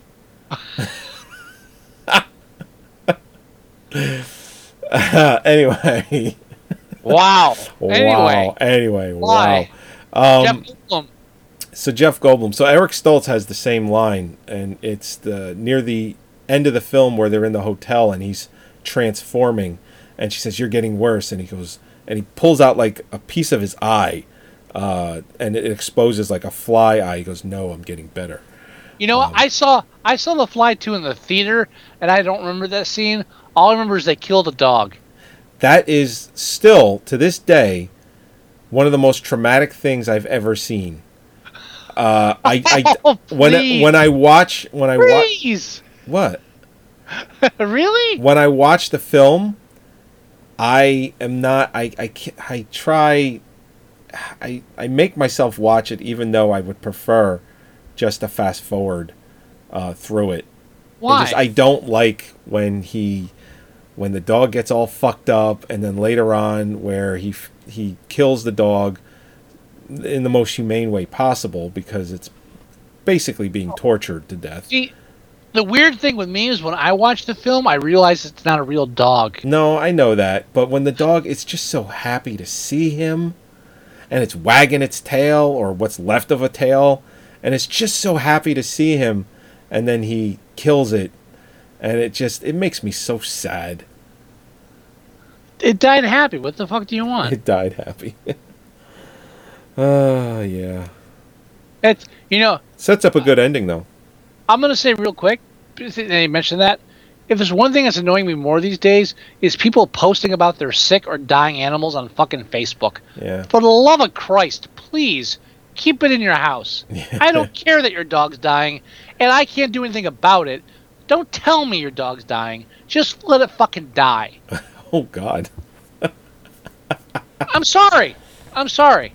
I, I, I just, I, I, you know, uh, one of my coworkers missed a day of work because their cat died, and and no judgment, but in the back of my head, I'm like, I watched two friends die in the past two years. Just fucking go to, just fucking, you know, just just just come in ten, two hours late. What the fuck? Yeah, right. I, I, I just, it's me at the much point in my life has nothing to do with anybody else. I'm not saying I'm right, but Jesus, like every time I turn on Facebook right now, oh please thoughts and prayers for for for Fluffy, who's recovering from the operation. Oh great, your dog has diabetes. I don't give a shit. Just post a post a meme about Trump and move the fuck on. Come Yeah. on. Well, that's all Facebook is now. It's cooking, uh, recipes, Trump, pets, and that's it. Guess guess which one I uh, that offends me the least. I'm always ready for new cooking recipes. Yeah. I Although, although I hate these ones where it's just a video of them cooking real fast. It's like five eggs, do this, do that. Now put it in there. So hold on, slow the fuck down. Can you give me a list? What's with this video shit nonstop? Just it's give too, me a it's list. too fucking stylized. oh, somebody with too much fucking time on their hands and like a camera. Just uh, oh wow, yeah. It, just just just it's it's it's a three step recipe while you're filming it and speeding it up. Have you seen the new ones where uh, it's an overhead shot? I mean, that's a lot of them, but it's an overhead what- shot. That's what and I'm then- talking about. That's well, what I'm talking about. Well, no, I'm talking about a different style that they're using in the overhead shots now. So it's like they'll show the ingredients in the bowl and they'll snap their fingers and it'll just be a split second shot to it all mixed up already. Oh fuck you. Right. So it'll be like three eggs. It'll show three eggs in a bowl. Snap their fingers, and it's all whisked and everything. And then it'll say add add sour cream. Snap their fingers, and it's all incorporated. Then it- Witchcraft. right. And then it'll say temper this into the eggs, and then snap their fingers, and it's done. So basically, I can't be bothered to, do to even show you me doing the fucking work. Right. Ah, That's uh, that's start. Those are starting to emerge a little more often. Dude. dude, dude, eh, staring down the barrel of fifty, all I can imagine is what the fuck, what the fuck's this been like twenty years? I don't know, man. Um, I, Fine. I, I, you know what? Yesterday was my son's birthday, and that is the most that I've I've probably Facebooked in the last three months. Birthday gifts on the way, by the way. Oh, thank you. To me, I'm gonna have to give it to you. I, I uh, the the their their fucking forwarding address thing was a pain in the ass. So I just sent it here. No issues, sir. You'll but, have it. You'll but have that it. that is that is the most that I Facebooked or tweeted or just done any kind of social media in like three months. And I just wished my son a happy birthday. I showed a video of when he was uh, turned one, and I showed a video of my sons in these Batman masks that my son got two of uh, for his birthday by accident, and both of my kids have them, and they're telling me that they love me, and their voices are because the new Batman he has the voice uh, uh, activation. I love you. I love you, Dad. Right. Dad, And, I love you. and the only thing I kept thinking was Evil Dead too, and that's why my post says, uh, "Last I checked, I didn't have a fruit cellar, but I'll check again." Join us. Join us. Somebody's in my fruit cellar. so that's that's all I kept thinking. Nobody got it except for you. Um, but oh, of course. yeah, I mean there are Oh, people dude. that are liking the my video with the fruit cellar line. It's like they don't know why they're liking it. They just know that they're liking it. Dude, today was a weird day at work because usually people talk politics and shit, and I I avoid it because I don't want to get in fights. Sure. But today everything came up was movie related, so I was like, oh, I'm in.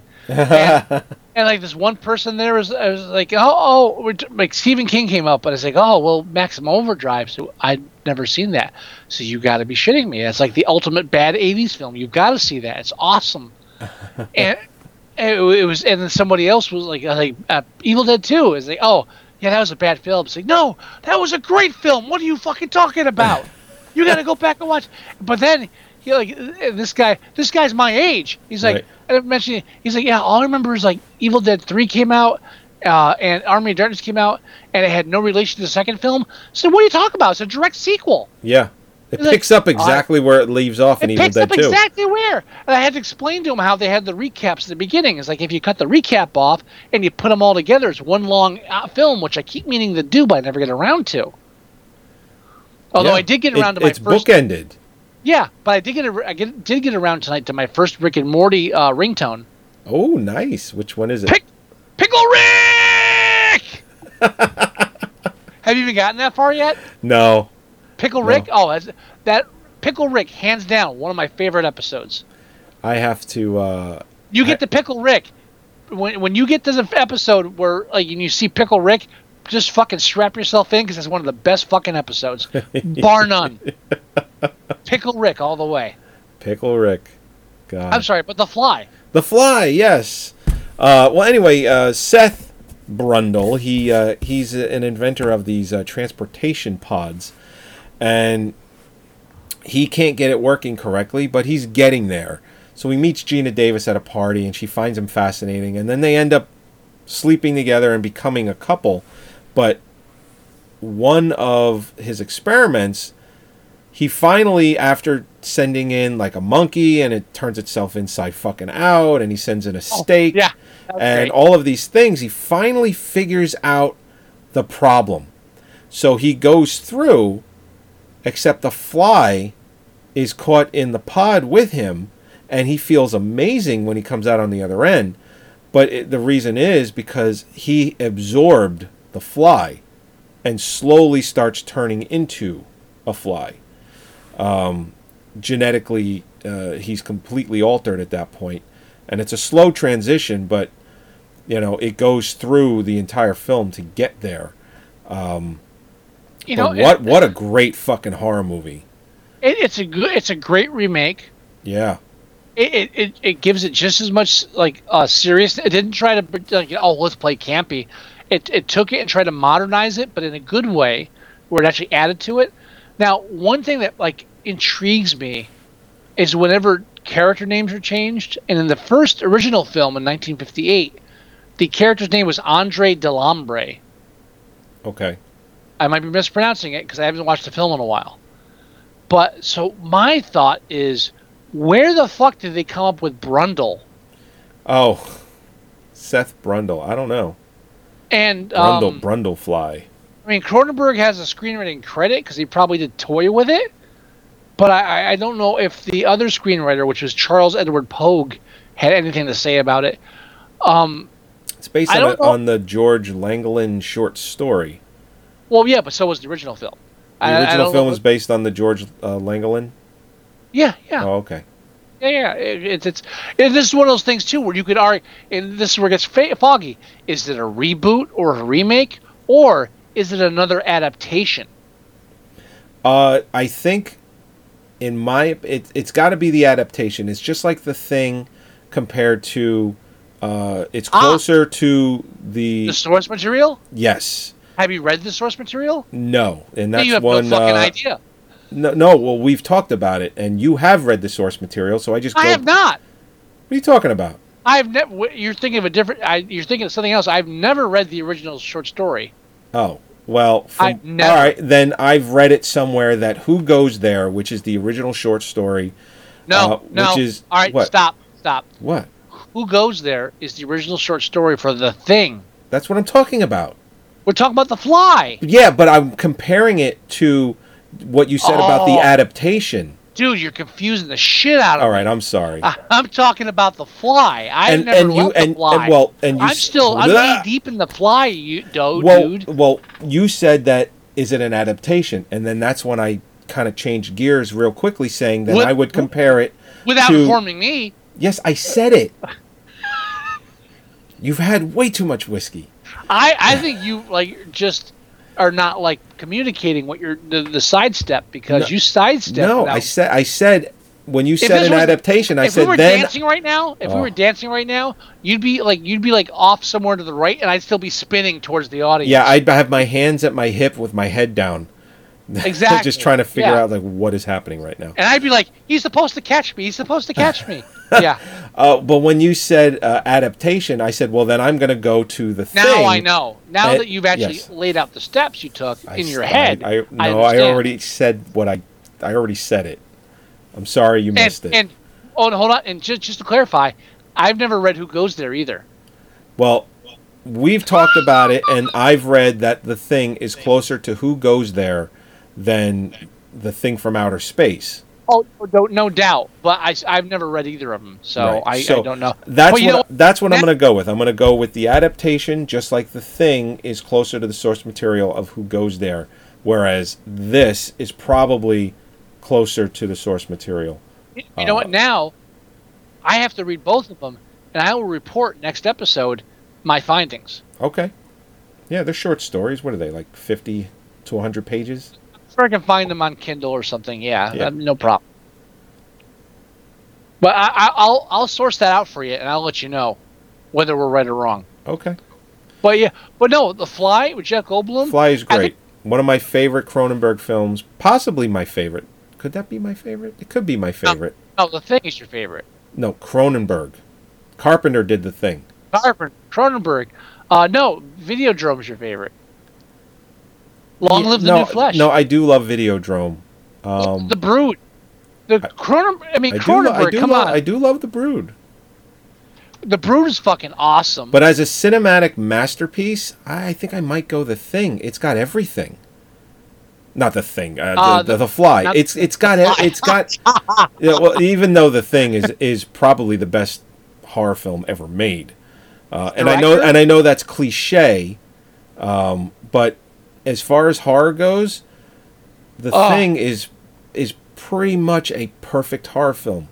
here's here's a problem with Cronenberg as far as choosing the best of. Okay. He has a lot of iconic films. Just real quick, um, I'm not counting Rabid because that's that's early stuff and uh, That's it's a very bit more- early. it's a bit obscure. Have you ever seen Rabid? You know, I want to. I, it. I'm I'm gonna say no, but I bet it's one of those films that once I start watching it, it'd be like, yeah, I've seen this. No, no. Rab, is one of those films that if you've seen it, you know you've seen it. Fine, then I've never seen it. Okay, that I have like- it. I have it. I just never Oh, got do? around to it then. All right, but I still wouldn't say like as far as top favorites. But I mean, he did Videodrome, Yep. Scanners, Scanners, love Scanners. The Dead Zone, Dead Zone. That that was a very mainstream film for him. Yeah, Stephen King, The, the Fly, The Fly. Naked Lunch. Love Naked Lunch. See, so I mean, that's pretty But much. but Naked the- Lunch really isn't a horror film. If I was going Yeah. purely on Cronenberg's Yeah. horror stuff, I think I might go The Fly. Okay, well, all right. Ignore ignore that one I just did. Okay. Uh, now, as far as horror films, I just named what three or 4 Mm-hmm. Four, and they're all iconic, and they're all kind of groundbreaking in their own way. Yeah. He's really hard to nail down for a best film. And then when you get into his like his is uh what you may call from a literary sense contemporary films, Oh, like Cr- History of Violence and Eastern Promises. Crash, Crash. Yep. right there, three great fucking well eXistenZ. Eh, Well, that was kind of like he was trying to go go into his roots a little bit, and he made an he made a, an okay no, film. no, no, that wasn't him going to roots. That was him like, yeah, I could do uh, uh I could do Videodrome again. That's all that was. And and it falls short of How doing that? it. But, how is that not going to his roots? It's something that he's done before. but Videodrome's not his roots. It's just one of the films he did. That's not like when we say Rob Zombie went back to his roots with 31, that's because like the first two or three films he did were these fucking psycho slasher killer films. Well, yeah. Uh, Cronenberg, The Brood, Scanners, Videodrome, Dead Zone, The Fly. All iconic films, all of them vastly different in almost every single way. They're Yeah. like they're different aspects of the same genre. That's why it's so hard to nail him down. Comparing Videodrome to Scanners, You can't even do it. and then throw The Brood in there, or um, or um, was The Fly? Fly. They're, they're Well, all that's why I, I've always liked Cronenberg. Uh, I probably I would say I like Cronenberg. Whew, man, you know what? Maybe not. Well, if I'm going back and forth between Cronenberg and Carpenter, it's like maybe one day I like Carpenter more, maybe one day I like Cronenberg more. but I- it this But as a whole, Cronenberg is still making good movies. That's what I was going to say. You know, Car- Carpenter is kind of done. He's done. Yeah, Cronenberg may like have dips and levels, but he's still doing decent shit. Yeah. Cronenberg, uh, Carpenter, uh, he should have stopped just before just before Ghost of Mars. Yeah, absolutely. Well, right before Ghost of Mars was Vampires. If Which if that was- was the last thing he ever did, it would have been like fine, good. Vampires, if that was the last thing ever did, last thing ever did, it would have been like, oh, eh, he dropped off a little at the end, but was still entertaining. Right. And you know, that he was the, and that was the to last time I liked James Mars. Wood. So Yeah. Ghost of Mars, which uh, Roger Ebert gave thumbs up, by the way. I, I don't know why, but he did. hey, you know every, you know, every critic is gonna have the odd film. We have it too. I mean, you with your Fifth Element. the fuck's that about? There was um it was an HBO comedy. It might have been not necessarily the news, but it was a sketch comedy show, so it probably wasn't that. But it was a sketch comedy show and it was it was Siskel and Ebert, but it was two actors portraying them and they're going into the bathroom and they're talking about the films they reviewed and they're just giving each other shit. And then Siskel le- goes over to Ebert and he goes, "I can't fucking believe you gave Hot to Trot a thumbs up." it's just one of the things that I just remember so vividly from this sketch com. I don't remember the sketch Hey, comedy show. Hey, But I re- I remember that. A lovable performer. John Candy really brings it home in Hot to Trot, if you ask me, as the, Oh, the no. voice of the horse. Oh, the voice. That's right, the voice. Okay, He's the voice of the horse. Yes. It's been a. I own it, but it's been a while since I actually watched it. Yeah. Um, you know what? I, I have to say, just just s- briefly, Yes. J- November should we, we should be since October's all horror films. I think we should try to try to angle November towards towards the Scott versus Joey episodes. Oh, okay. I think it's about time we, we like rehashed Fifth Element and Daybreakers and things of that nature, or even Undead. Oh God, yeah, we could do that. yeah, we could do that. But uh, all right, I'm gonna bring up a film now. Okay. Um, Uh, is this gonna- going to be the last one for the night? Because we're going long. Uh, sure, we can do that. Okay. This is another oldie. What, Um, do, you, what do you got? gotta find the actual title first. Tales from. Cause I just watch. Ah, uh, no, shit. Um, What was the other film? Day of the Animals, and then you. What was the other film that you uh, brought to the show, or is this your Oh. second film? this is my second film. Fine, good, because this obviously I need it for the synopsis. Shit, I can't find this one. Uh, wonder if it's under. I wonder if it's under a different name now. Should, Oh, I, should, should I should I be doing the outro music then? Uh, no, no, no, no, no, no. I'm gonna find this because I just watched it like three nights ago. Um, it's it's fucking it's but it was on, it was on it was on my Plex. I, I hold on, I can find it. Give me a second. Can you give me an actor, or is it not? Oh no, yes, um, um, Peter Cushing. Peter Cushing's in it. It's not Wolfen, is it? Wolfen, where the fuck do you get Wolfen with Peter Cushing? Oh no, that's not Peter Cushing. Please tell me what you were thinking of. I I I, I was thinking of Wolfen, but it, it wasn't Peter Cushing. It's uh, what's his face? Um, Oh, here we go. I got I had the title. uh, the la, la, la, Christopher Lee. But Christopher he's, Lee? he's not he's not in Wolfen Either. what the fuck? I then I I don't know why I, I thought Wolfen. Oh no, it's what's his face? Uh, the fuck is his name? Uh, what's his name? What's his? Oh god, it's gonna bother me. No, I, I'm gonna look it up. What's his name? What's his name? Uh, uh, Albert Finney. yeah, I'm Yeah. not telling you. All right, this this is this. I we're got going it. back to the I got it. Now, last episode, I I I, re, I brought up one of the newer horror anthologies, Holidays. You did. Yeah, I will watch that. Now we're going back to the roots, back to the '70s when the, when like the anthology horror films like first really took hold. Okay, We're talking Tales of the Crypt time period. All right, got it. this one's called From Beyond the Grave. From Beyond the Grave. Okay. Same concept. Four short horror tales, but they're interwoven into an encompassing um, bookend of this of you know all the stories are intertwined. In this case, this is basically a precursor to Needful Things. Peter Cushing owns an antique shop, and if you buy from his antique shop and in some way rip him off, you're gonna die. Oh, And if you don't rip him off, you might die. It's pretty much it's up in the air. you could still die. You, there's always if you buy anything from his shop, you're you're possibly gonna die. But if you if if but if you um steal it or barter him down to a price that he shouldn't be at, or swap price tags when he's not looking, you're gonna fucking die. All right. So it, it's called From the Grave. It's from uh, From Beyond the Grave, 1974. Uh, Peter Cushing owns an antique shop, uh, and Peter Cushing is looking really fucking like like there's no makeup involved. He just looking bad. and this is like forty something years ago. Well, th- How well, old this, is How old is Peter Cushing at this point? Is he in his seventies or eighties? Oh, you're gonna make me look up his birth date? Yeah, Hang on. Hang on. a second. Now, what year was what year was Star Wars? Seventy-seven. 77. This is 74. Um, Peter Cushing was born in 1913. Oh God! So wow, he's only sixty-four years old. All right, so maybe they used a bit of makeup. He looks fucking bad in this. He, he looks better in Star Wars than he did in this, so maybe a little bit of makeup was involved. Uh, he Wait, died. nineteen thirteen, and this came out in seventy-four, right? Yes, So he's only sixty-one. right. But then he was in Star Wars, bitch slapping fucking Vader Yep. uh, a few years later, and he looked much better.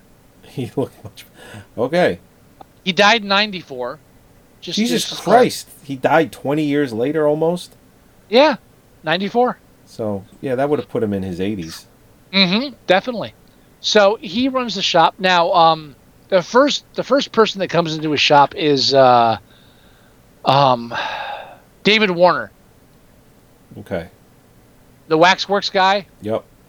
also from um, the original Wicker Man. And also uh, from uh, uh, Time Bandits. Time Bandits. Yes, that's a Yep. class. Also, he's he's the uh, Tron. child Tron. Tron. Tron. He's Master Blast. Ma- not Master Blaster. He's like the Master Database. What Yep. what is he called in that? Fuck if I remember. Oh, is it Smash or something? Right. I can look it up real quick. My, my favorite though is he's the child molester from Straw Dogs. Oh God, that's right. Always put that on your resume. I was a child molester in a Sam Peckinpah film. Bam! Instant instant credits. Uh, uh, the Master Database. Master Control Program. Master Control. He was Master Control, right? Master yeah. Control. So he's he's been he's Master he's, Blaster. he's one of those British actors that's been in like enough Ameri- mainstream American films Oh, that yeah. you recognize him no matter stuff. what. So the first the first of four stories, he barters down a mirror. So that ends up involving a séance where the mirror makes him kill women. and then the end result of that is he ends up in the mirror and then they flash forward and he you know fill in the gaps. Not too much there. Uh, Right. that, that that whole sequence, fifty percent of it is David Warner waking up scared, covered in blood. Ah! and the other half of the episode is David Warner begging not to have to kill another Doesn't he? woman. Doesn't he get decapitated in The Omen as well? Was that him? I, I want to say that was him. Dude, you know, I'll, I, I I hate the minute The Omen. I've never watched it beginning to end. I watched I that just- with the the first time I ever watched that was with Gerard, and Gerard was just giggling when he gets decapitated. he couldn't stop giggling. I remember um, I have a collection. Uh, it's, it's I forget what it's called, but I have a collection of Harlan Ellison's um, magazine articles, and uh, he has one where he he saw the Omen in the theater, Right. and he Oh. just David Warner still alive. oh, of course he's I- fucking immortal. Um, but like Harlan Ellison, whiny bitch, fucking complaining about how ho- how horrible like the violence was in the film. It's like, and he he he he he talks through like that whole scene with the beheading. It's like, and it's bouncing down the stairs, and it's still continuing. And I stood up in the theater, it's like, what is this? It's like, sit your whiny ass bitch down and write another fucking cheesy like hippie sci-fi you motherfucker. Um, Yep. Uh, yep. He's in The Omen. Yes, he does get tap- decapitated in The Omen. You know what? I will make sure I watch The Omen all the way through before the next episode. That's on my. That's my homework. I should have. I.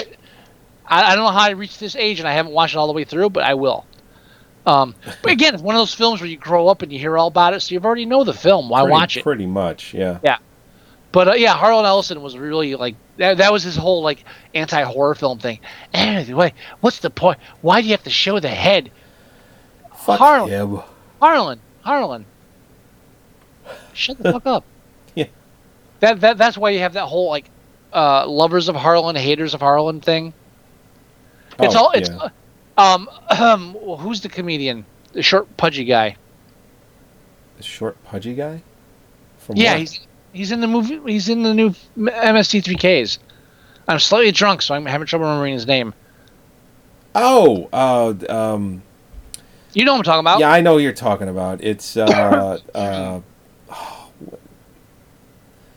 You're sober. What's your excuse? yeah, my my excuse is I, I I'm I got like three different names in in my head. It begins with oh.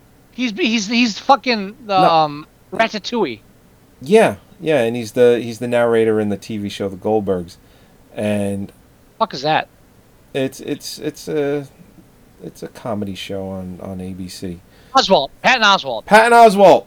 Yeah, Pat, Patton Oswalt um, said it um, when he was introducing a panel of MST3K uh, stars.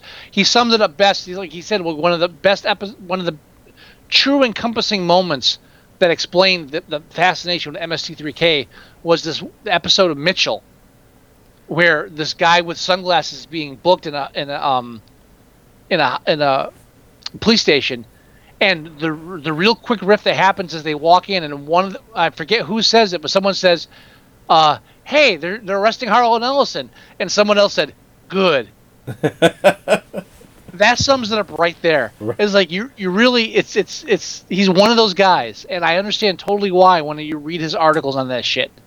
Um, but anyway, I sidetrack. Uh, Sidetrack. f- from Beyond the Grave. So that's the first episode. David Warren. Uh, uh, David Warren, right? You said David, David, Warner. David Yes. Warner. Yeah, David Warner buys a mirror. Uh, mirror makes him kill girls and then puts them in the mirror, and then later on he'll have to make other people kill girls, etc. Mm. Then the, the second episode was um, Hmm.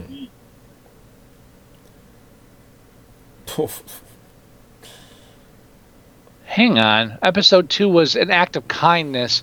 Oh, so the second one is this milk toast guy uh, steals a steals a um uh a a. Here's a summation. He steals a medal Okay. from the antique shop to impress Donald Pleasence the beggar, My. and then eventually gets invited to their house, where Donald Pleasence's uh, sister performs witchcraft. And long story short, the whole thing there was because their child, his child, prayed that his parents would die. Take what you want from that. All I have to say is Donald Pleasence is a fucking gem. Saves it, huh? Donald Pleasence has almost top billing in this fucking film, and like when you watch it, it's, it's just fucking. Donald Pleasence is fucking awesome. I, I anything I Donald love Donald. Pleasence. I love Donald Pleasence. Oh, I love me some Donald Pleasence. Uh, so the third episode is uh, the Elemental, and there's a, a, a British guy switches the tags on his snuff boxes. So the snuff box he buys ends up putting an elemental demon on his shoulder, which tries to kill his wife. He calls a uh, he calls a witch that he met on the train from the antique store, who solves the issue, but she doesn't really do it because you switch tags, you're gonna fucking die. And then the fourth episode is a writer buys a door, which opens up into the the room of an ancient writer who uh, Lovecraftian wise wanted the trap souls. Uh, long story short, they destroy the door. Everybody's happy. No, okay. Well, good. And then at the end, uh, this pickpocket you keep seeing through, uh, this thief you keep seeing all through the film, tries to rob the antique store. Guess how that goes? Oh, I bet it doesn't go well. Does not go well at all. Not at all. And then, yeah. So it, it's it's.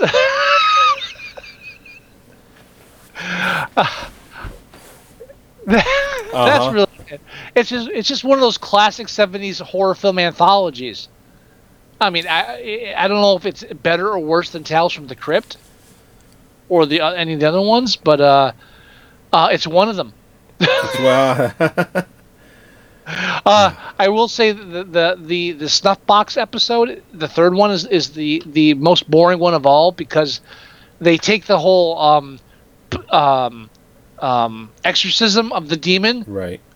uh like they take it's like the whole the whole joke is that the woman's putting his hands on the, the up, uptight british guy while shit flies around them and that's the joke but the joke goes on for five fucking minutes. And like holly the whole film that's the one part holly's like this is killing me. What's taking so long? It's like hold on. What the whole you, you made it all the way through donald pleasence and david warner killing women but now you're upset? It's like no it's taking too long. So. All right. uh, I, I mean and really if, if you if you are if you were born after the year 1974 you need to go back and look at these fucking 70s films. Because this is where all the shit you're watching now is a derivative of this shit. I mean creep show remember Oh, creep right. show Absolutely. Creep Show and the Tales of the Crypt TV show, which these fucking millennials probably don't remember either any of those either. You keep saying millennials.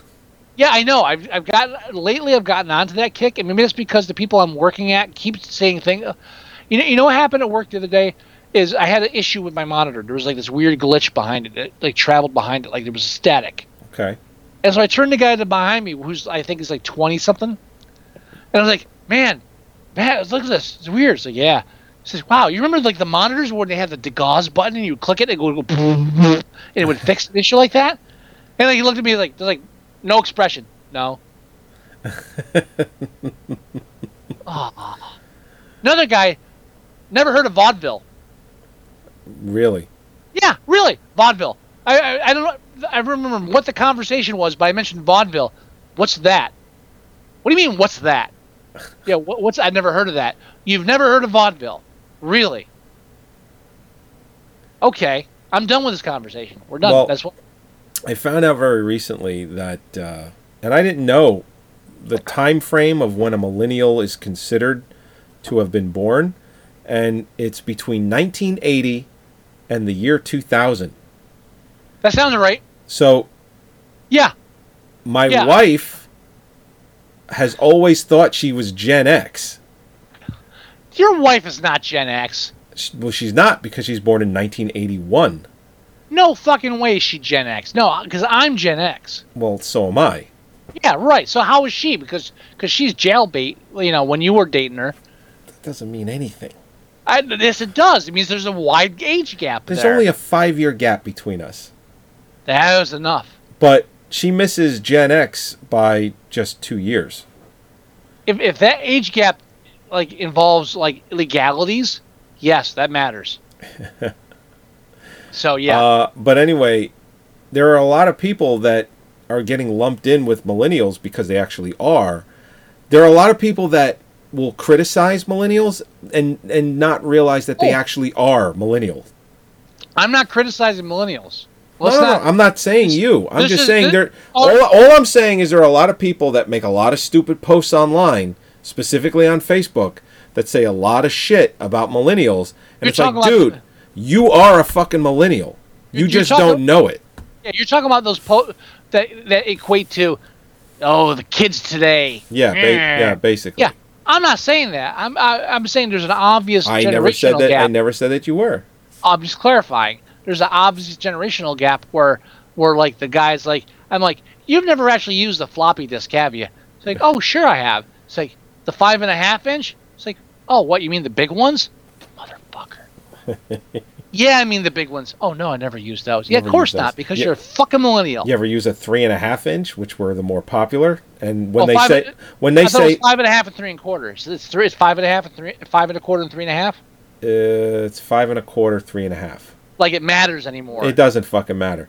But my the point being, uh, if you've used a five and a quarter, then yeah, you you not that you're old, but it's like you've been around. If if whoever you're talking to hasn't even used a three and a half, at least that shit was around 15 years ago. Yeah, yeah. The guy at work, he was like, "Yeah, I remember when I, I forget how we again, conversation. It's like, yeah, I remember when I was 14, and uh, I was using the, it was word word something like WordPress or word not not WordPress obviously, Word perfect.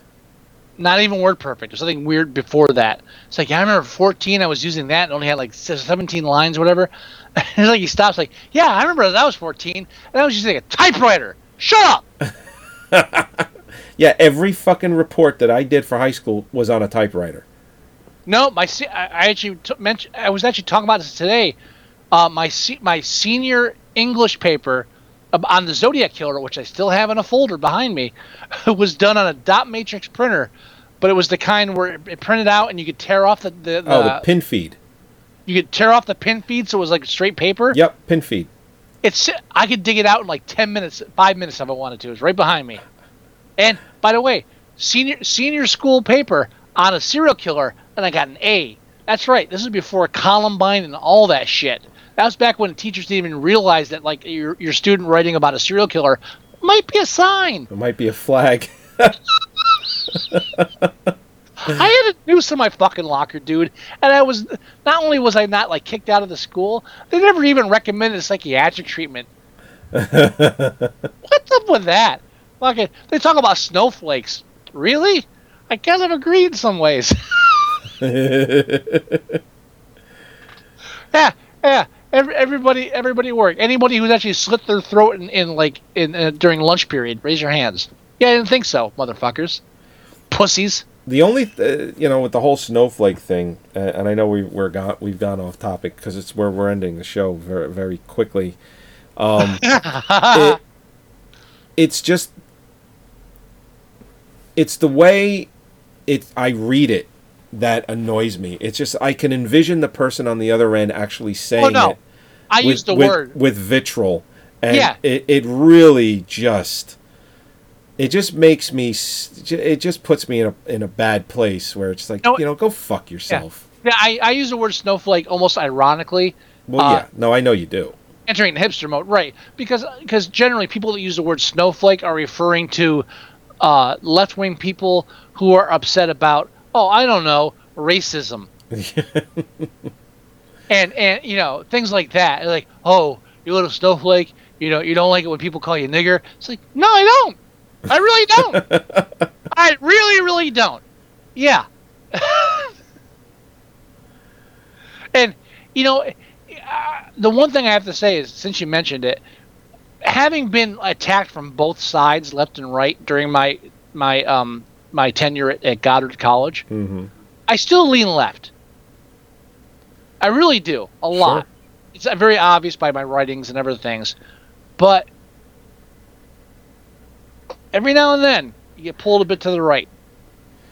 Well, when it when it when it starts making sense, it's like yeah, that does make a that does make some sense. Yeah, you know, it's like when they start when they complain about politically correctness stuff because like oh they want you want to call it a personal cover, uh, George Carlin said. Like yeah, all right, now we're getting silly, but then when they complain about uh, political correctness on the right because it's like oh you don't want to call them the Indians anymore and do the tomahawk dance. It's like no we don't because it's fucking ignorant. Right. I mean, well, it's like yeah. they've, they've been uh, the left has been uh, trying for a very long time to get the football team, the Washington Redskins, to change their name because they feel that it's insensitive, and oh no, it, no, it, no, it is, it, it is, a, an insensitive name, they don't feel it's insensitive. They know it's insensitive. right? But it's been the name of the the team for decades.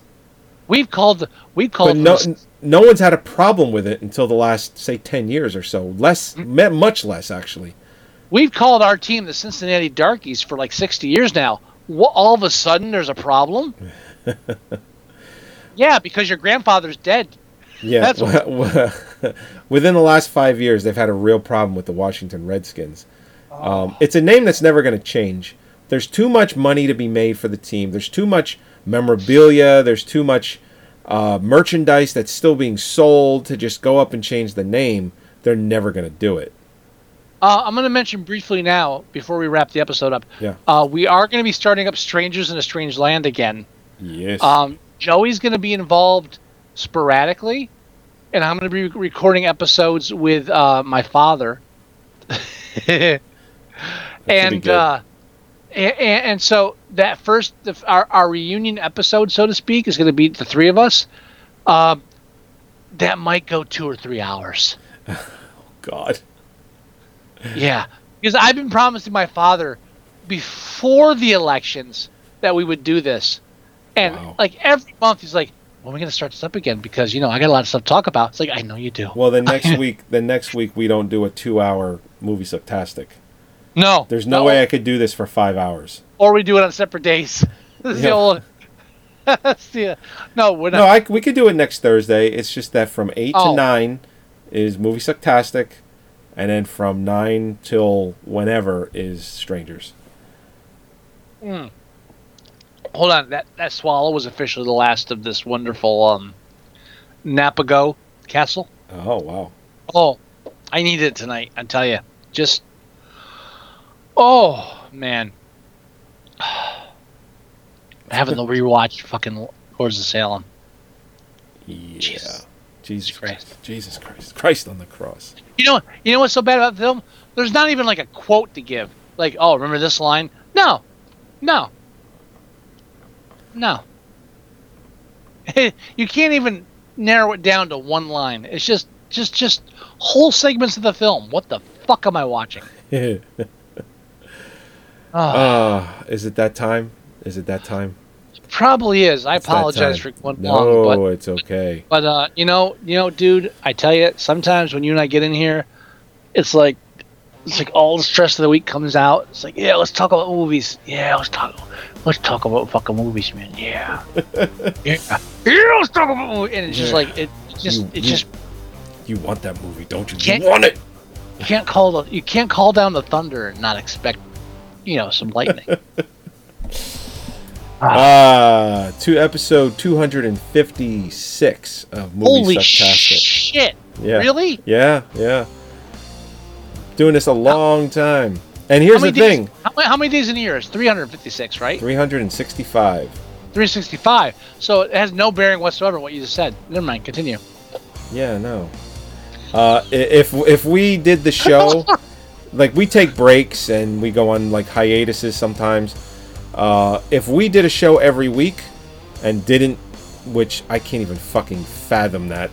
Just there's no fucking way I could do this every single week for eight straight years. Oh, Not fucking possible. unless There's- you're being paid for it. W- Even then, I would Even probably then. figure out a way to to get away with not having to Dude, do one I, every honestly, week. I don't know. If we were getting paid, I honestly would be really hard pressed to like to have like a sick day for this job. Yeah. Yeah. Yeah. Oh, But uh, wait, wait, hold on, hold on. Wait, you mean I have to go and drink and talk about films again? Oh, all right. um, but yeah, we do like 30 to 40 shows a year, which out of a 52 week year, pretty damn good. but don't forget, we also double up on Oscar Oscar We month. do double up on Oscars. That usually, I, I really think that doubling up when we double up on the Oscar months, we kind of fill the gaps whenever we take hiatuses. no, we which do. never, we never, do. hiatus is never planned. I, I know occasionally I was like, yeah, you want to record tonight? Oh, No. I don't, I don't know, dude. I can't. How about you? Oh, all right. You know, do you? I am not opposed to taking a week off. It's one of those things where like we try to like put on the other person's like, hey, if you need to take a break, we can. It's like, no, no, no. If you, if no, really, if you don't, if you don't feel up to the night, And we're both I- like, I'm ready to go. done. I'm ready to go, but if you want to take a day off, and then uh, we'll get back. You know what? That's yeah. Let's do that. You know, you know what the problem is? The problem is we record on Thursday night. yeah. And so, like, like the weight of the week is on top of us. By the time you get Thursday and you're you're, you're at work on Thursday, and like, Sure. You're working Oh, for the weekend. Working Okay. for the weekend. yeah, depending on the week you've had and what else is going on, you're just like, and I gotta go home and I gotta stay. I up- got 30 seconds before this music ends. Oh, the music's on. Yeah, of course it is. I don't know. All right, goodbye. Uh, real quick, go to our website at moviesucktastic.com. uh, uh, leave us voicemail at 908 514 4470. Email us at themovieguys at moviesucktastic.com. Go to our Facebook page. Get the free app. And that's it. Oh, look at this. Beautiful fade out. I love it. We'll talk to you next week. Bye-bye. Hold on. My last words. Oh, what are your last words? Pickle Rick. Beautiful.